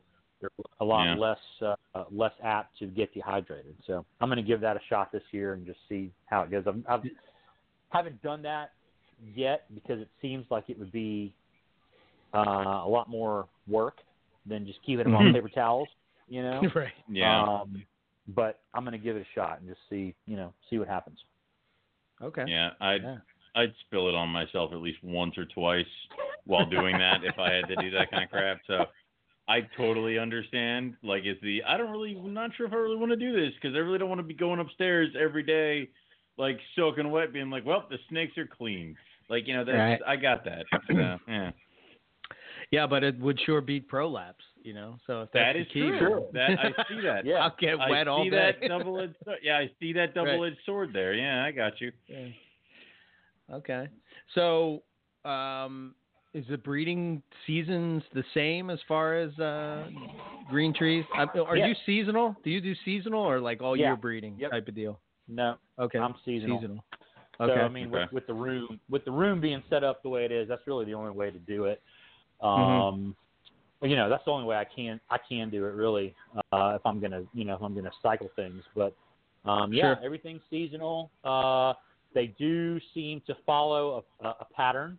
So like every year, um, the chondros will start breeding in early winter. So like that's like late November, December. Right. Um, and, and they always seem to uh, they always seem to produce first. So my first clutch of the year, you know, 75% of the time is always a, a chondro clutch. Um, Gotcha. And then the, the the ball pythons kind of fall, you know, somewhere in between. They'll start breeding a little bit later, and you know, I'm not. It doesn't get it uh, here in Alabama. You know, the, the temperatures are, are not as. Uh, I'm not able to cool my room as early as like you guys are. Um, Right. So you know, I- Right. I don't have I don't have any air conditioning so in the room. So it's just you know if it's hot outside or we have a you know uh, a longer fall and you know because it's got to get really cold outside before I can get my room you know cooled down even to the low 70s. Um, so Gotcha. you know, if we have a long, you know, we have a long fall or you know whatever, um, I just I can't I can't cycle things. Um, so my uh, ball pythons in particular seem to run pretty good bit later than most everybody else. Um, and then the emeralds are kind of you know in between. I, actually, I would I would say that out of all the litters I've had, I would say probably 80% of them have have have been born in the you know mid September to mid October range. So Oh wow. that means that you see the females ovulating, um, you know, around April, and it's usually Mhm. April or May, and it's usually about 150, 150, 155 day gestation. Um, you know, depending on what temperature you keep them, and you know, some people say basins go longer than northerns, and uh, you know, mine have most of mine. I've, I've never produced a pure northern clutch. I've pro- or litter. I've produced um, uh, one one litter, uh, one or two, one one or two litters of pure basins, and then everything else that I've produced thus far has been uh, crosses, Okay. nor- basin, basin northern crosses, and I've done that um, using uh, uh, uh, just a you know 50-50 to 50-50. I've done 50-50 to uh, to basin. I've done um, 50-50. I'm sorry, I've done uh, 50-50 to northern. Um, So, uh, and you would think that the higher the Mhm. basin percentage, the crazier the babies end up looking. But in my experience, uh, the 75% northerns have been the ones that are the most uh, extreme, meaning that they have Really? you know a ton, a ton of white. Yeah. Yeah. That is weird. I I would not have pegged that. That- I would have figured, like you said, the other direction. Yeah, and I don't know if that just happened to be just you know this particular pair that I have that you know there's just Mm. you know they just kind of mix up well, or um, I don't know. I know there's there, you know there's obviously there's been other people who have uh, um, you know done the crosses, and I don't know what their what their experience is. I don't know if maybe you know like I said I might have just kind of gotten lucky with this um, you know with this with the pair that I've used to to to produce most of those um, really extreme animals, but uh, all the really extreme animals that I've produced have been um, 75% northern, 25% basin. Gotcha. Awesome. Huh. And uh, and now I don't have any I don't have any any northerns. Unfortunately, I, I had a, a really nice uh, Miss Willie line, which that's uh that's I don't know if you guys how much you know about Yep. Emerald Bloodlines, but you know Miss Yep. Willie's a kind of a, um, one of the more well known uh, bloodlines. Originated from I believe a guy named Paul Lord, and then uh, went through Rico's you know Rico's collection. He produced quite a few of them, and now uh, Ryan Wolson's got um, probably him him and or, or Forrest Fanning. Um, between the two of them, they've got you know most of the ones that are known. There's probably still uh, some out there that you know people who are just more you know more private or not on social media or whatever that uh, have them. But as far as you know, um, the kind of more people who are out there, um, most uh, most of the of the ones that are left are with those two guys. So Gotcha. uh, I had, and that was the female that I used that um, produced all my really extreme animals. And unfortunately, this year, after I guess it was last year, 18, um, she gave me a really nice clutch, probably her nicest one yet.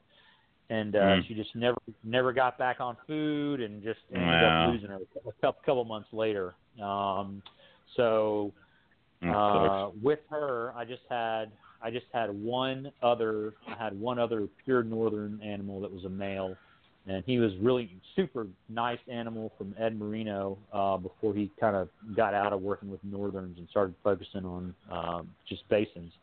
Um, this was one of the last animals he'd produced, and uh, as much as I liked him, you know, I I didn't want to just keep him here and not give him a chance to, you know, spread those Right. teams around. So Sure. uh, Right. Ryan Wol- Ryan Wilson's got him, and hopefully he'll do some good good stuff with them. But you know, so everything that I have now is either pure basin or uh, a cross of some sort.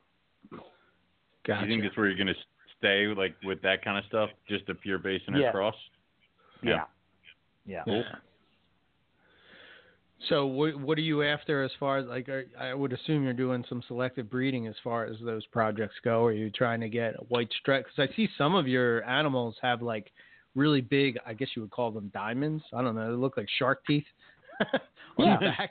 Yeah. Yeah. Yeah, let's go with that.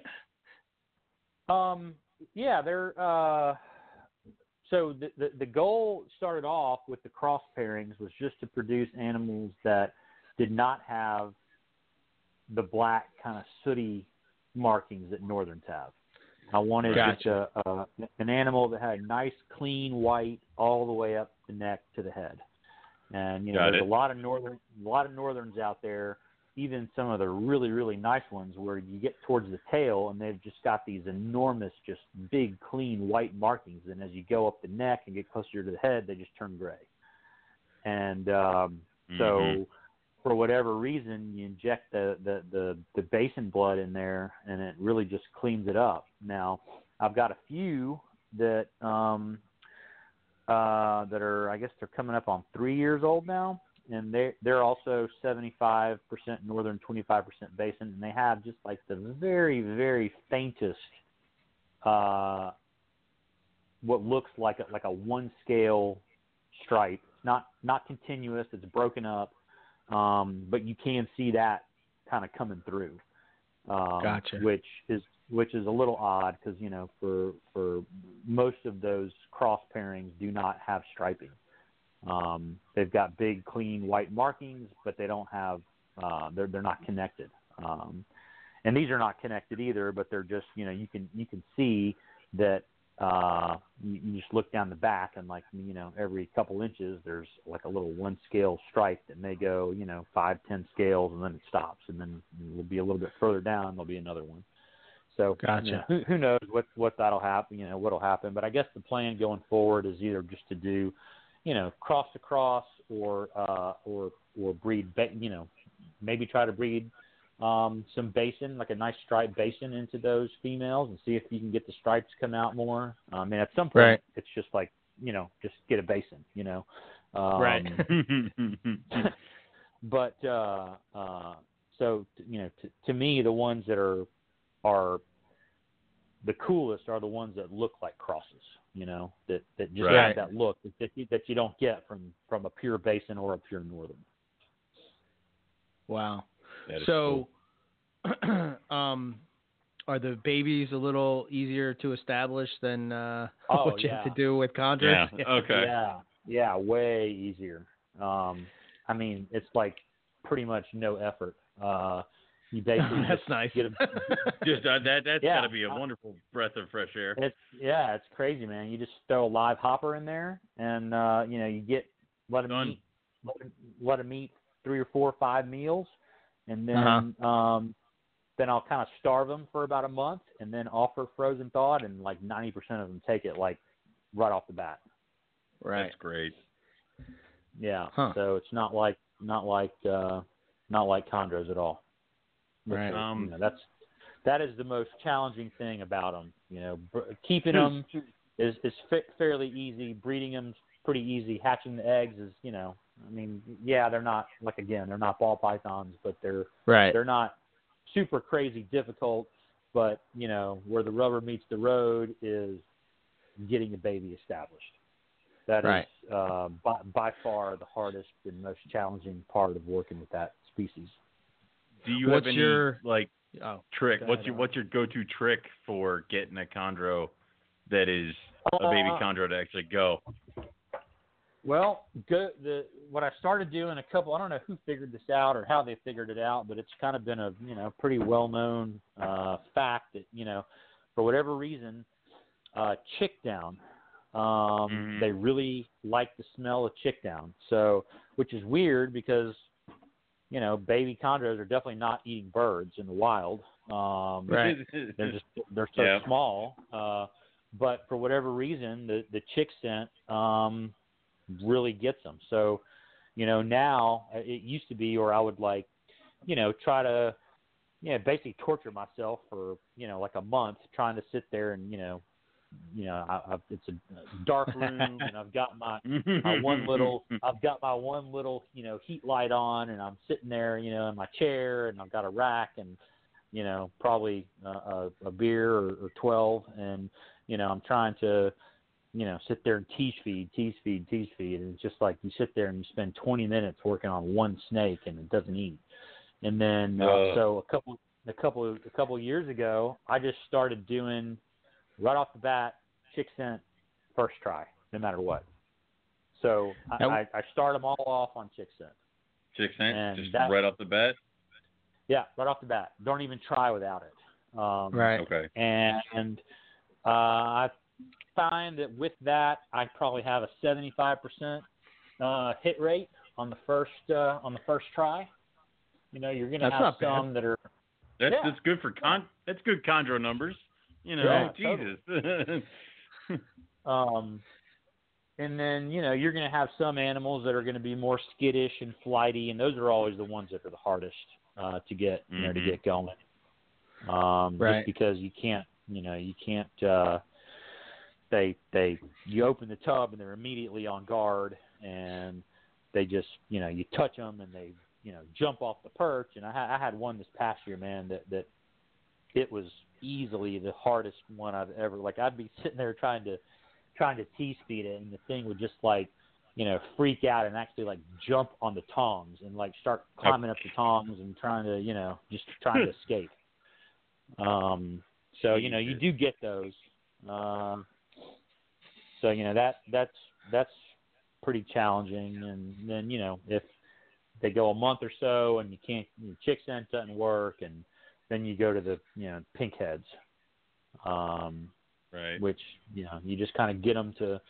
Uh, there's really no magic to it being a pink head. It's not like a scenting thing or anything. It's just like you you get that in their mouth and you don't have to like force it in and they can't. Right. It's difficult for them to spit it out, you know, because there's nothing. Mm-hmm. To, to, to, they can't get any traction on it because it's all in their mouth. So they'll right. sit there and you know, rub it on the paper towel or rub it on the side of the cage for five or ten minutes, and finally they just give up and swallow it. And then after a couple times of that, then you know uh, another percentage of them will you know kind of come online and uh, take off from that point. Do you find that like once you get uh, once a baby takes, you know, how many meals do you feel confident in? Like that it's pretty solid at that point. Is there a number? Does it depend on? Yeah, I mean, it really just depends. You know, I don't typically sell it. Well, I don't really sell babies anymore. Period, unless I've just gotten, you know, overrun right. with them, which that hasn't right. ha- mm-hmm. hasn't happened in, in, in a while. Um, but uh, you know, I think the general rule is 10, 10 good feedings um, before you know I would feel comfortable selling it to selling something to a beginner. Um, you know, obviously, if I'm selling it to somebody that I know is experienced or you know whatever, then you, know, you, you can kind of tell. You know, you can kind sure. of tell from the very first feeding. Some of them are just yeah. going to be really aggressive, great feeders right from the very beginning, and you know, you just you know. I mean, you open the tub and they're like coming out of the tub, you know, wanting to to strike, and then there's others Hunt that and pose, yeah, yeah. I mean, you can get them yeah. to eat every time, but it takes five minutes, or you know, um, yeah. Usually, once they hit the six month, six month, once they once they get up to like hopper, hopper or fuzzy mi- fuzzy or hopper mouse size, then you know once you're pretty much home free at that point. They're all you know what what I call sight feeding, which you know they're just looking to. Open, you open the tub at night and they're just looking to to bite whatever you put in front of them. You know. Yeah, first thing in the door. Yeah, I got it. um, so okay, cool. So you do you do uh, Amazon? Uh, not I mean, uh, yeah. What the hell am I saying? I'm saying I have no idea. Amazon tree I boas too. Amazon tree I was gonna say like, Amazon tree boas, and I'm like, wait a minute. Uh, we talked No, about Amazon. wait, no, no. we talked emeralds. Okay. We talked emeralds. Yeah, we didn't I talk did, Amazon. I've got got some. I've just got a small trio of Amazons that um, actually my, my my buddy Chris and I own them. We we went in together and, and bought a really nice trio. Um, I've got 1.1 calicos and then a female uh, tiger. Um, which Cool. I believe those are all codom uh, codom morphs. Yeah. So you know, I'm I'm still a little bit shaky on how the genetics work, but I, I think they're all uh, I think those are all codom uh, codom mutations. Um, so I don't I don't know if there is a uh, I say I'm a little shaky because I don't I don't know if there's like a super calico or a super tiger, um, like there is like you know like a typical you know uh, carpet or ball Right. python codom. You know, you've got a super form, and I, I'm I'm not sure that there are super forms of these. So I don't know if codom is actually the you know correct, Correct term, word, but I think yeah. that yeah that's that's what most people call them. Uh, but um, so yeah, they're you know they're really cool too. They're kind of like a, uh, you know they're they're um, the calicos are really cool, very red, uh, red animals, and I've got um, my, my uh, our big female. She's got a lot of red. She's also got this real uh, dark velvety black that um, you know probably from two thirds of her body to the tail. Uh, I'm sorry, from about a third of the way down to the tail is I would say mostly black and really Wow. super ir- iridescent and shiny and I mean not like Boelen's kind of kind of level, but um, you know that's like the closest thing I could think of to de- to describe it. You know, it's just a real, real, real black, real velvety, iridescent kind of kind of look. Um, and then the tiger is basically a, you know, kind of like a, a, a dull orange snake with um, dark red or orange kind of racing stripes that go all the way Yeah, down. that, that thing is cool, man. That I just cool. posted a picture from your Instagram over in the chat, and that that that, That is turns heads, man. Yeah, Um, yeah, they're they're they're cool, and they're you know they're they're they're uh, a lot more from what I can you know. This is my first experience with them. I've never really kept them. Maybe when I was a kid, I had a few. Um, Sure. Mhm. As I was working working my way up to emeralds, but um, have not kept any, and you know, except for these. Uh, for these are pretty much my first ones. Um, so I don't really know, you know, uh, I know these have been bulletproof. Um, they've been very hardy. Hadn't had any problems with them. They've been super easy to, you know, just keep them like everything else in the room. Um, sure.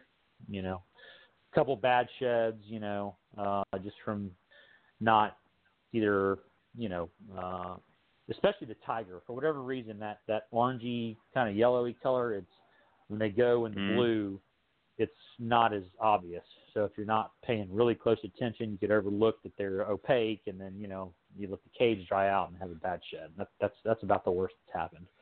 Um, Gotcha. You know, and it's soak them overnight, and then they, they get it off. Good to go. Um, So, How would you compare them to like the emeralds? Are they easier, harder, about the same? Because I always thought, like you I would said, you work your way up to emeralds by working with these Yeah. guys. Yeah, m- m- mainly I think that's because of a because of the cost. You know, the cost Right. are a lot more affordable. Yeah. You know, you could get you can get a nice Amazon for you know, hell, you can get a nice garden phase captive bred animal for probably you know, a hundred fifty, two hundred bucks. Um, Mhm. you know, whereas a captive bred emerald, you're going to pay, you know, a lot more than that. So a lot Right. of people start off with the Amazons. If anything, I would say they're a little bit harder, only because of their uh, temperament. Like Right. mine are not, they're not like super aggressive. Like they're not going to like try to, uh, like go out of their way to bite or anything. But they're Right. extremely aware of what's going on. Like you know, um, chondros, emeralds, like you know, it's not uncommon to walk into my room and you know, every single one of them is in the same spot that they've been in for the last five days. The the, Right. the Amazons are a lot more active. And like sometimes I'll come in the room and turn the light on, and you'll see all three of them immediately go off the perch and go in their high box. Or, you know, like when I had them in tubs and I was growing them up, like you know, an emerald or a chondro, you open its tub during the day. As long as you don't touch it, it's gonna like pretty much just stay perched. Ignore you. But the, Yeah. yeah, but these guys, no, you take the perch out and they're all over the place. They're, you know, Right. kind of in the, they're on guard. You know, they're, um, kind of got the, you know, S S S curve and uh, Mm-hmm. yeah, they're just they're they're they're a lot more high strung. So for that reason, I would say they're you know uh, em- emeralds are like big and dopey uh, compared, compared comparatively. You know, Right. right. they're just That's slower. awesome. They're they're they're they're a lot fatter. They're chunkier. They're slow moving. Um, whereas the Amazon, you know, especially for like a a beginner, you know, you, you probably don't want a snake that's going to be on guard all the time like that. You know, that's going to be Yeah, kind of no. more high strung and, and more high strung and flighty. Uh, Right. So you know, for that for that reason only, I would say that they're uh, maybe a little more difficult. But and and I think you know from what I've from what I've um, read and gathered, they're probably a little more forgiving of husbandry mistakes or you know uh, things like that. But you know, again, you get the setup dialed in, and that's really not a not a concern unless you you know unless Right. you, either, you overlook something or you know you have a thermostat malfunction or you know you know you know Right. different things that can happen. But Sure, Yeah. sure. Absolutely. Um, okay. Uh, I'm trying to. I think. Uh, shit. Now I just lost my train of thought. Damn it. I, I hate had no when that idea what you're trying to do here. happens. Damn. Damn. Um, what the hell was I just going to ask? I don't know. Go ahead. I have Owen. no idea. have to have But it. It'll give me. A, oh, I I know what I was going to ask. Never mind. I'm sorry. all right. I- I'll was stop. flip- Okay. Well, I was flipping through your page and it was like animals that you worked with before, and I saw you had ring pythons on there. Yeah, Did you yeah. did you ever breed them? I did not. No, I couldn't take the. uh I could not take the. Those were by far the messiest snakes I've oh, ever no. kept. Yeah. Oh man, it was terrible. like you Okay. feed them and they shit every day for five days afterwards, and they just Yes. smear it all over everything, and Yeah, they crawl through yeah. it. And I was Yep. like, Yeah. man, you know what? These guys are not for me. So, uh, so yeah, they- that was my experience with the ring pythons. Okay. Did you ever make it to adult size, or was it Yeah, as babies? yeah. oh, okay. it okay. to- I mean, it- you know, as babies, it's easy. You know, it's easy to Right. clean a tub, but when you've got a a four or Cage. five footer and it's a cage and there's you know smeared smeared smeared with On the shit glass. over Yeah. yeah. Yep. Like nah, I think I'm I think I'm good. Okay. And I, I've What also about- heard they're they're pretty hard to get established too. They're like a lot of work to get Yeah. them, you know. So But, uh, Yeah. Once I think they're like you know it's probably similar to like chondros. Once you get them going, they're good. Same with blackheads, Right. but like it's Right, getting them right. going is the is the difficult Yep. part. You know. Yep. So probably because they eat geckos in the wild or something like that. Sure. Something Yeah. like Yeah, that, yeah.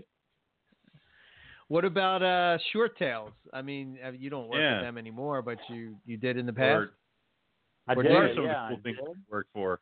No, Yeah. no, what are I don't what have are the- I don't have them anymore. I had a nice, uh, super nice trio of them for a while. Um, I Yeah. got, I got Cool. one. I think one came from uh, from Keith McPeak back when he used to Nice. work with them, and then nice. um, I'm trying to remember who I got the other ones from. I, I don't know. I had had I had uh, 1.2 of them, and Right. uh, Brett produced a clutch or two, and you know, for me with them, like my, you know, I, I know that a lot of people say that they're not like this, but man, all three of mine were just complete psycho.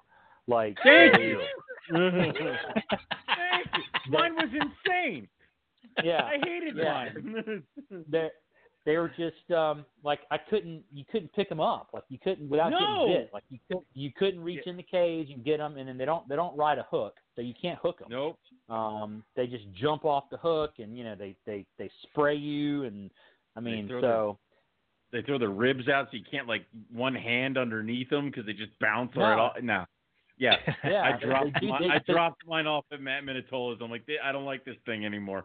So yeah, that was yeah they, they, they do now. this weird thing when you when you hook them they do this Mhm. thing where they like it's almost like they straighten their body out really fast and Yeah. almost like like jump off the hook So Yeah. you can't you can't you can't hook them, and you know it's like every time I had to, you know, to to to you know clean.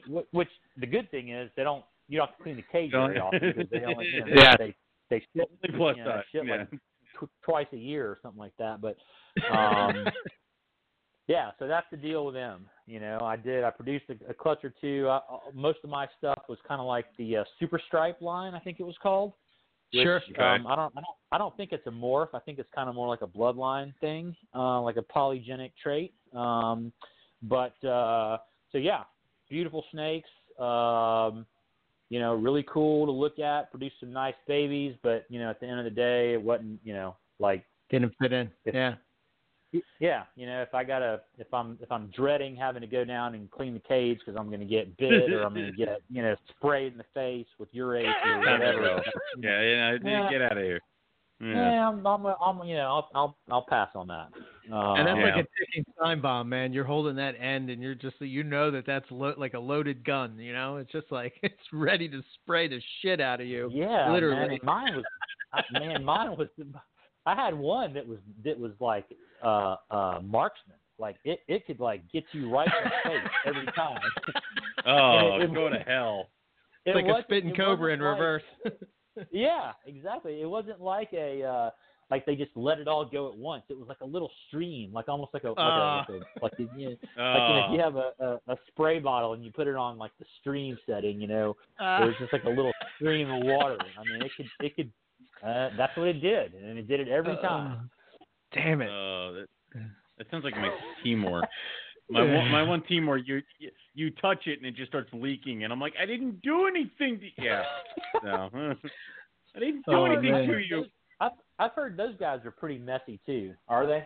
It's yes. it's weird. I I have two adult ones, and they're horrible. But then I have three younger ones, and the younger ones are much cleaner. And I'm like, I, is this learned behavior? What the hell's going on here? So, but it's, you know, the male. If I when I when I hook the male, I purposely grab him like by the vent, and like this is just like, no, please God, don't do it. Because if I don't have my hand on his vent, he's everywhere. It's spraying all over. And I Yeah. love these animals apparently, so I don't know what the hell's wrong with me. So, That one yeah, likes they're really- torture. I, I, they're really do. beautiful. I, I uh, I've thought about thought about you know trying to. Uh, I, I've definitely thought about buying them at a show before. You know, it's like man, that's something that you don't see every day, and it's really cool. And then started to do a little more research on them. I was like, yeah, you know, pass. I Owen will- apparently doesn't do. Yeah, so it's like, yeah. God. And it feels so See, I- delicate, like the ones that I Oh, had. yeah. Like you pick it up and you're like, you just know that if you like move the wrong way or something, you're getting sprayed, and you can feel like you can feel like the it's like a loaded gun, man. It's just like ready to go. Yeah. It, it feels like a Yeah, like a the worst. balloon, water balloon or something, you know. yes, yes, God, Them- exactly. Them and the That's the worst. retics. I wait. I wait till they're in their hide boxes, and then I pull the whole box out, clean real quick, and then put it back in. So yeah, it's like. Uh, oh, oh, and what are you gonna do when that thing's like 15 feet? I don't worry about it. That- oh, good that's lord! fut- that is future think Owen's problem. All right, that guy's a jerk, so it's okay. I can hear it now. I- I- I'm sorry. Li- I'm sorry, I thought that I listeners. had Uh, read- yeah. thought that I'd read something about how they uh you clean the cage and they like to to dirty it like immediately afterwards. Immediately, yeah. It's Yes. it's one of the things where um I will I'll pull the bin with the Timor out. I'll clean the cage. I'll put it back. And sometimes, as I'm putting it back, they're rocketing out of the out of the hide box to whip around their cage a couple, like do a couple laps of the cage. So sometimes they'll go right out and they'll be like scared and they'll just pee or musk right on the fresh uh, stuff. So yeah, Yeah. they're going to be on dirt soon, where I don't have to worry about such things. So yeah. yeah. All right. Well, we got about what ten minutes. So Owen, you can put the closing questions, but I'm I'm gonna I'm gonna chat guitar for a second. Okay. So give me a little bit Okay, like be quiet. uh, like what's your what's what kind of music you into? What kind of music you play? What what's the deal with the with your music part? Um, you know, I I like uh there's two kinds of music. There's good and bad. And, ah, uh, nice. I like you already. and yes. I, I like uh I, pretty much like some music from uh, almost every genre, you know. Okay. Um I like I like rock obviously, you know, I'm I'm really into I like I like kind of jam bands. I like Phish. I'm a huge Phish fan, Widespread Panic, um you know, Grateful Dead. Um I really like Dropkick Murphys, which is completely something different. I really like Yep. Yeah. I really like. Um, uh, I, I saw a band a few weeks ago that um, I didn't even know existed, and they've been around for 20 years. They're called Gogol Bordello, and they're like, Okay. uh, it's almost like uh, I think they're the, the genre that they classify themselves as is gypsy punk.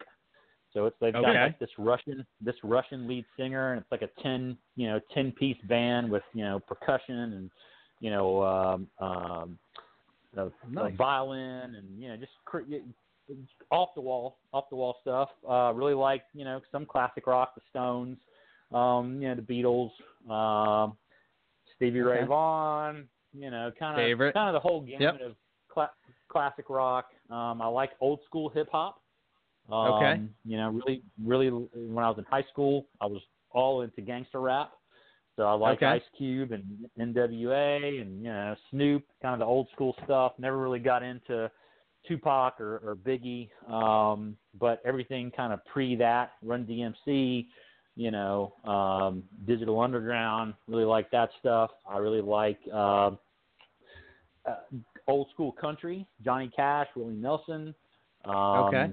You know, ki- kind of uh, like I said. The only thing that I don't, I could say that I don't like is like new country is is about the worst thing that, that there is. Pop country. Um, yeah, pop pop country. Really Yeah. not a big pop, you know, pop uh pop kind of kind of kind of guy, but uh yeah, for the most part I like um anybody who's really good, you know, what I like about jam bands is that um all those guys are really great musicians. Um Yes. so whether you like, you know, whether you like the the style of music or not, I like that they can just get up on stage and improvise and you know, no show is the same. Um I think I've seen Phish, you know, I don't know, 50 times or something like that. And, you know, no no show is is the same. They're all different. Right. Um, yeah. you know, they may they may take a song you hate and jam it for 30 minutes, but that's just you know that's just part of it. You know, and then you may Right. go to another show and they may play all your favorites. You know, you just never know. They change it up every night, um, which is what I Right. like. Never, you know, never kind of never know what to expect. So Very cool. um, so yeah, and then as far as what I play, uh, haven't really been playing a whole lot um, lately, but we've uh, a couple of couple of friends. We're we have a cover band, and Mhm. uh, you know the, the hardest thing about being in a band at this age is not playing the music. It's getting like you know four grown men that uh, on To play music. schedule to, to Yeah. play music. I Yeah, know. Yeah it's impossible. you know, when somebody, you know, like when all four of us have the same uh, block of time that we can practice, it's like, oh man, holy shit. Holy crap! Yeah. Um, Okay. So that's you know that's kind of the hardest part. But our our, our drummer uh, kind of moved houses, and that's where we you know we had a lot. That's where our practice spot was. So he Okay. moved, and then you know he he's been fixing his basement up, and finally just got everything fixed up because you know I'm I'm not gonna like uh, lug gear around um, to go Right. practice for a couple hours, you know. So yeah. um, now we have a setup where I can just, you know, we leave everything set up, and I just show up with my guitar and leave all my, you know, amp and pedals and all that shit over there. Show up Right. with the guitar, plug in, PA's ready to go. Just flip the switch and you know start playing.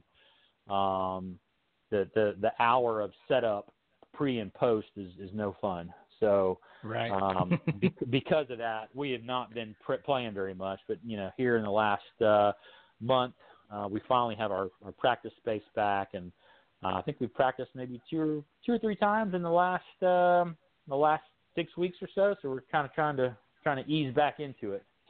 cool. All right. Yeah. Favorite guitar player?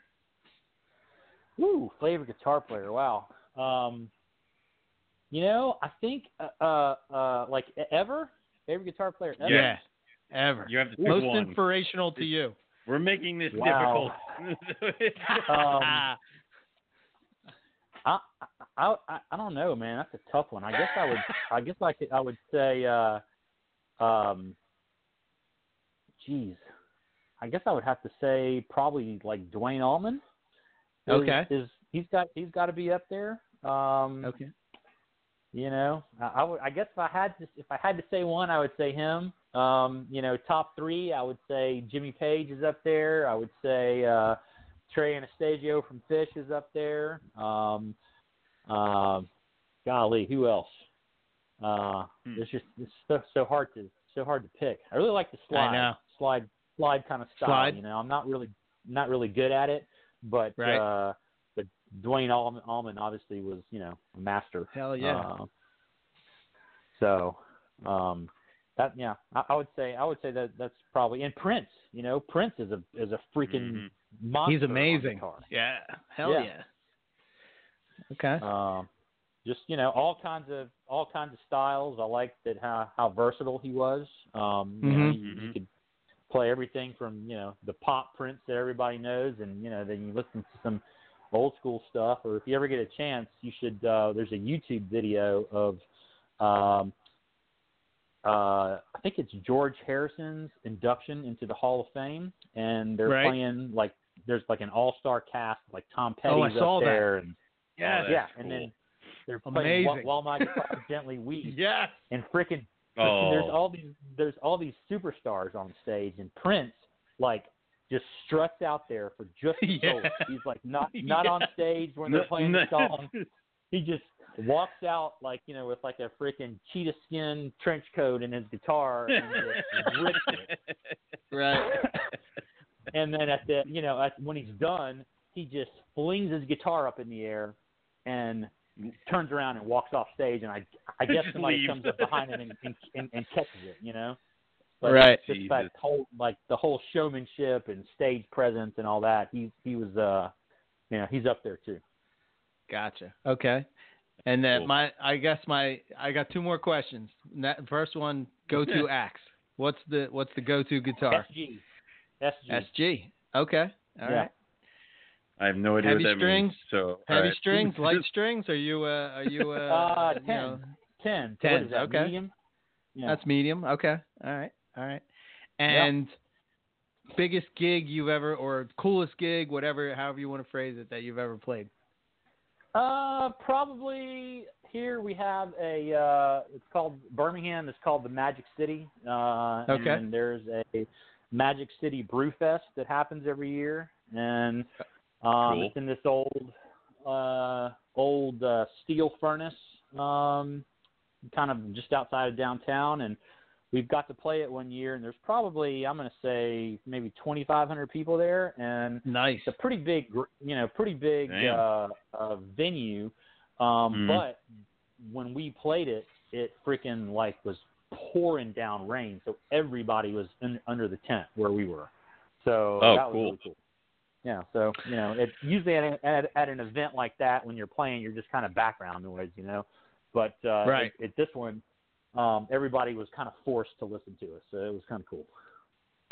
So here, I so uh, I'm I'll give you a quick story. When when I was, I think I was maybe 18. I played in this band with these older guys, and we played for this band. I don't know if you've ever heard of them. They're called uh, Townsend Toller Band. Did you ever hear of them? Okay, I, no, I haven't. Some somehow they're somebody from again. I, I probably should know this, but somehow they're associated. One of the guys that was in the Allman Brothers or something played in that band. okay. And I, and at the Okay, time I cool. was like, uh, here I am, I'm 18. I'm like, I, what? Who? I, I don't know who that is. like at the, you know, I was on the Oh shred my at the time. and god. They're like, Sure, you know, you never heard the whipping post? And I'm like, nope, never heard it. You know, it does it go like, you know, and they're like, no, and you know, then then I got introduced to like, uh, I guess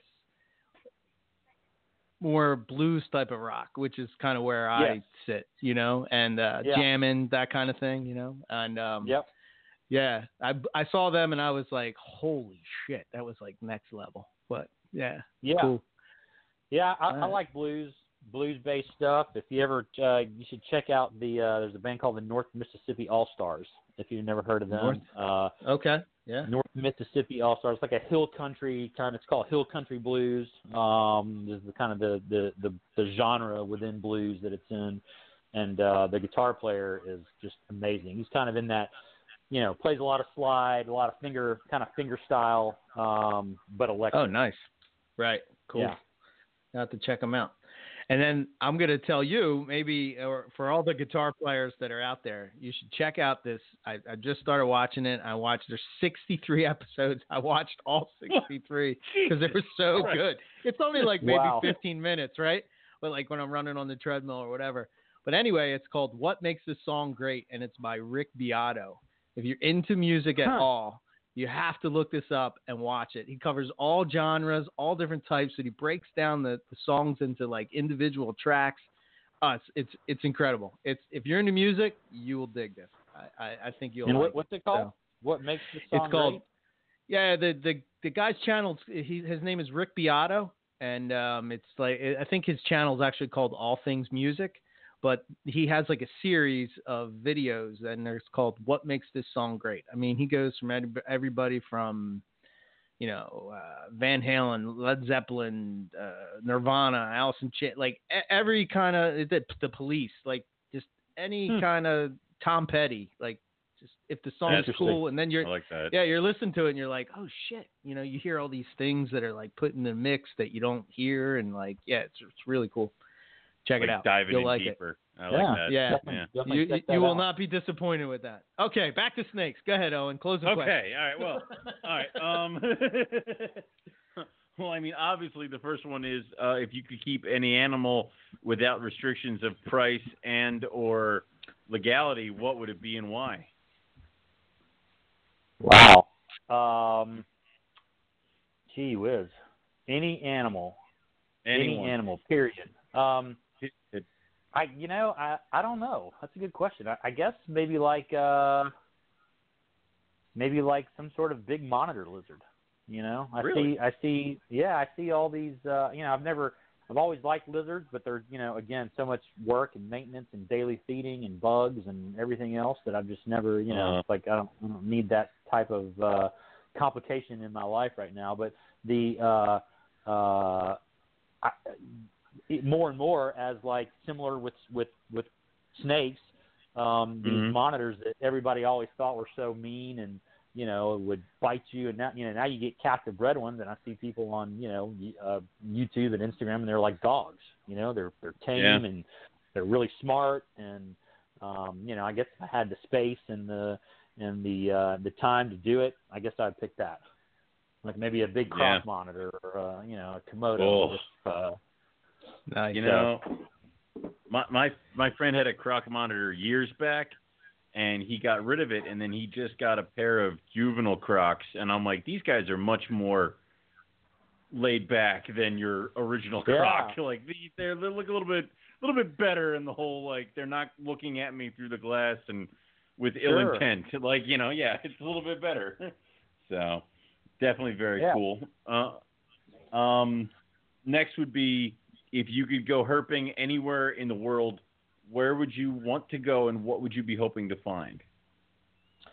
I, I would want to go to uh, New Guinea, and Mhm. um, I would obviously want to find you know chondros, uh, Boelens, and I really like I don't know what it is about New Guinea um, that's always kind of uh, you know uh, definitely a bucket list thing for me to go there. Um, more so than just you know some random place in Indo. Uh, I always like the culture there for whatever reason. You know the the you can see photos of the different tribes and whatever, and even though they're different, there's something about them. We're like, oh, I know exactly where that photo was taken, even though I have no idea what tribe this is or you know where in New Guinea it is.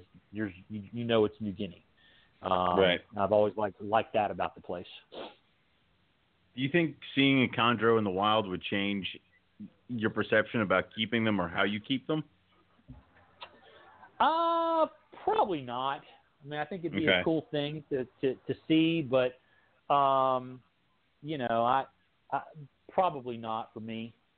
Um, okay. you know, I mean, I feel like not that not that things, you know, you can always something can always be improved, um, Mhm. and we certainly don't have all of the uh, captive husbandry completely figured out, especially not with green trees. But um, you know, like I don't think it would. I'm not the kind of guy that's going to go and do like you know like experimental stuff with my collection. I'm going to stick to what I know. You know, even Right. though it may not, even though it may not be, uh, there may be a better way to do it. I'm not going to like be the one that, you know, tries to Guinea it, figure it out. yeah. You yeah. know, Mm-hmm. Okay.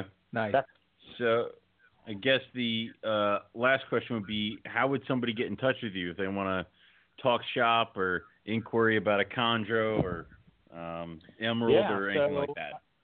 So you know, uh, Fa- Facebook Messenger is is probably the best way. Instagram is is a good way. Um, you know, I'm I'm I'm a member of all of the Green Tree Python groups uh, on Facebook. Um, so I would say that's probably the best. You know, that's probably the best way. I, I, a couple years ago, I kind of, you know, had so much so much snake stuff on my social media that um, it was like all I would see, you know. So I'd log into Facebook Mhm. and just be like nothing but snake stuff. So I don't have like a lot of uh, friends of like, you know, I'm not friends with a lot of people that I don't like personally know, um, or Sure. like Right. At least met, you know, at least met before. But um, you know, always try to respond to to messages, um, and I'm, you know, long as uh, I have time, I'm I'm always down to talk snakes or try to, you know, answer questions or you know whatever. And as far Sure. as uh, availability goes, you know, like I was saying earlier, I don't usually I don't keep waiting lists anymore. Um, really, just kind of you know keep things, and once I decide to sell them, I just throw them up there, and you know, First, come, first, serve. Come, first, first come, first serve. Yep. I Right. Like, I like that. That's awesome. Cool. Well, we we we we hope you have massive success with the albino chondro uh, Oh, project that. and get get get that kicking up off the ground. That'd be a really cool thing to see come Yeah. out for you. You know, awesome. Oh, Well, I appreciate it. Yeah. Mm. So yeah, I hope Cool. I hope uh, I'm, I'm gonna I'm gonna keep trying. You know, I'm I'm, I'm whatever. We're we're uh, trucking com- along. coming up on coming up on 20 years in the project now. So Oh my Uh, yeah. god. whether I never produce another one or not, I'll always be working on it. You know, so it's just one of those uh, one of those one of those things. Hopefully, it'll happen. Right. We'll see. All right. God, Awesome, man. Well, thanks for hanging Yeah. out with us tonight, and best of luck. And, Yeah. Yeah, man. Keep us posted. Thanks for having me. Thanks for having me. Absolutely. me. Thanks for doing the Yeah. show. It's always uh, Bet you had always another- entertaining. Get you had another eye cast whenever that happens. So, you yeah, know. yeah. Beautiful. All right. Well, you guys have All right, a good man. night. You too, man. We'll see you. All See ya. right. Bye bye. Cool. Very, very good show. Very good show. You know, Had and a it- good time. and I and I, I think I put him up there with like Keith, where it's like, who do I want to have success? It's like I really want him to have success with the albino chondro project, just like how I really want Keith to breed Boelens. It's like because you've worked at it, you've done Yeah. all the legwork, You've done the work. put 20, 20 years into the project. Like I, Ooh, I would love for that to happen. man. Holy shit. I, and there are people out there who, if if the snake doesn't breed after four years, they quit. Dude, think about scrubs, man. They're just oh like, my what? god! Put together this season, nothing happened. I'm out. Nothing happened. I bought them. I bought them last month. What the hell? Freaking things are broken. I'm selling these. Like, ah, Right. okay. Yeah. Yeah. Um. Okay. Uh. Let's see. Um. Okay. So I guess we're gonna uh, go through it. So next week, we've been uh, Yep. a little um, green tree happy for the past couple weeks. Um. But uh, Martin Martin Rosemond is coming back from uh, Martin Yay. Morel. So we're going back into our carpet world and. Uh, Oh, thank God. gonna so you feel a little more comfortable. But uh, I do. if you don't know who Martin is, uh, go check out his uh, Facebook page, Martin R. Morelia, and uh, you can uh, see what the hype is about. Guy has some amazing carpet pythons, and he's also Yeah. working with Moluccan Scrubs. Um, yeah, he's got uh, he's got a pretty nice collection. I know he has some. I think he has some crazy boas and stuff too that uh, that he's that he's hiding away. But um, yeah, we'll be touching base with him, seeing what he's got going on this season. I'm sure he's going to have some cool stuff. Um, he would be the one guy that uh, you know was sort of taking the the Gamma uh, Diamond Jungle Jag project to the to the And- next level. ran with it. So Yeah. yeah, so uh, hats off to him. So he was on the show before, but uh, it's always good to catch up and uh, see what's going on. Um, so that's next week. And uh, for us, MoreliaPythonRadio.com. I am almost. Fin- I gave Owen a little sneak peek of the website. What did you think? You think it looked cool or what? I I did I did like that, and I liked everything I saw so far. So we'll uh, I, I kind of can't wait for you to like open it up, and I'll be like, oh, like so. I'm definitely looking forward to that. You did good, you know. Better Yeah. than my website.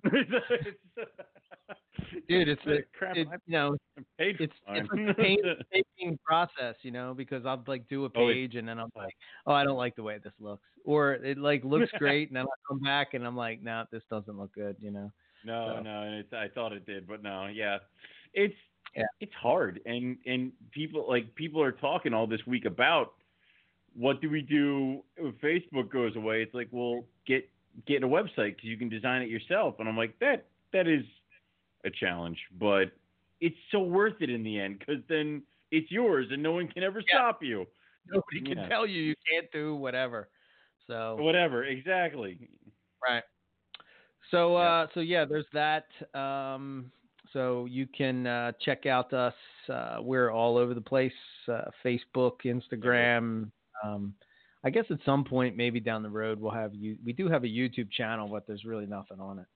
Um I told I uh, told you we've been told many times I have a face for radio, so I don't think we want to have a visual media attachment. yeah. Maybe we'll Yeah. uh maybe we'll kick it I'll off a with, bag. Okay. uh, the Northeast Carpet Fest, which is on June 8th in Warminster, PA. Uh, Yes, shirts will be coming. Soon, and if you are Yeah. coming, you need to contact myself or Eric. Let us know what dish you wish to bring. It has to serve ten people, and you need to make sure it is ready to go and put it on the on to the table. So if you need to use an oven, let us know, and you have to put it in the oven. If you need to use the grill, let us know, and then you have to use the grill. Um, also, uh, anybody who's out there who wishes to donate to the auction, let us know. Uh, any kind of thing, voucher, T-shirt, animal, fun thing you think you want to see me or Eric attempt to explain at an auction. Um, last year, last year I had I, some I year. oh yes you did. Um, last year I put my goatee on the line. That won't happen. Maybe we'll shave Eric this year. So you know we'll, we'll figure stuff out. Just let us know what you guys are thinking. Yeah, You can shave my goatee, no problem. you don't have a. You're like, you're, I'll grow like one. my father. You're like my father. Like if he goes a day without shaving, something's wrong. He has to peel skin off. Like no, it's weird. But um, Oh, yeah, now it's we'll- on. I'm growing one so that I Oh, have it, like and then we're gonna want shave it. it. Do it. Do Yep, it. I'm Do doing it. You got a it. month. Here we go. One month. We're gonna see how much bushier it is than yours that you've been oh, growing for the past all right. year. See, uh, you know, we'll, we'll see if you get upgraded from hobbit to dwarf if you got a big bushy beard hanging down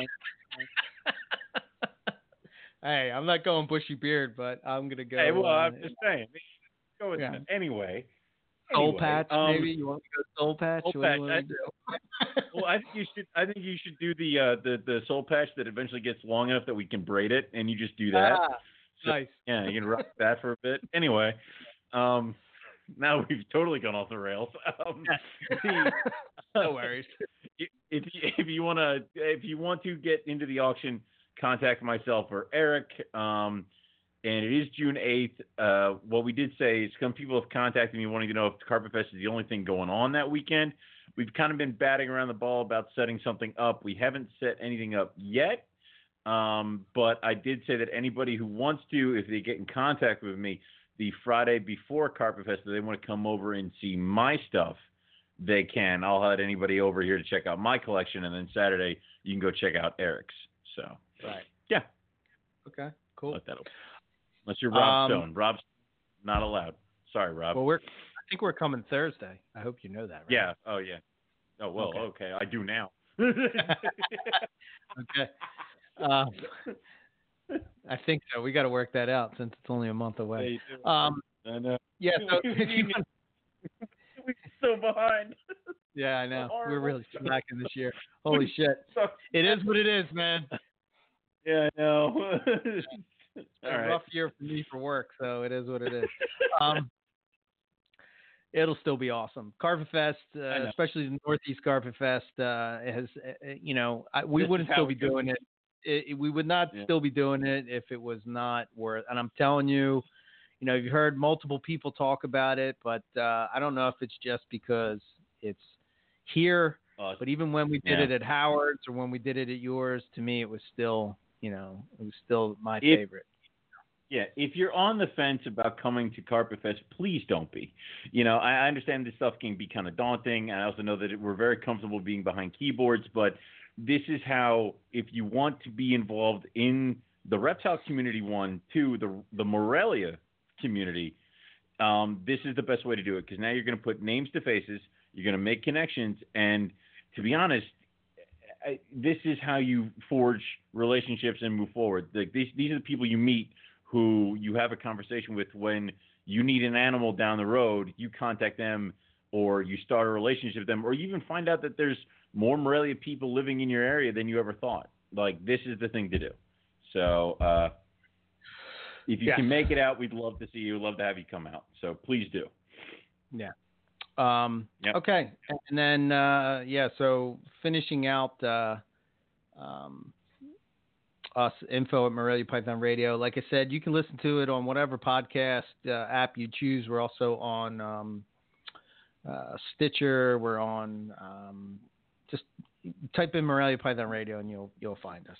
Um, You'll figure it out. and uh, as far as myself, ebmorelia.com, uh, dot com, Facebook, Instagram, YouTube, uh, all that stuff. If you want to get in contact with me, uh, you can send me an email at eric at ebmorelia.com. That's it. Cool. All right. Uh, for me, you can go to rogue-reptiles.com. You can also look up uh, Rogue Reptiles on Facebook.com. I just resupplied in T-shirts, so if you were holding back because I ran out of larges, I have a ton of larges now. So uh, 20 bucks each, and that's shipped. Just let me know where to send it. Um, also for shows, I don't have any coming up now, but I will be attending. Uh, they're they're- they're doing a reptile show like a block from my office, dude. so um, Oh, really? I'm probably going to be attending. Yeah, I'm probably going to be attending that one. like you know, all right. Uh, that's in May, uh, and then uh, there'll be another. I think uh, uh, there'll be a June show in Hamburg that I will not be at because I got other stuff to do that day, and I promised Okay. I wouldn't go this this year.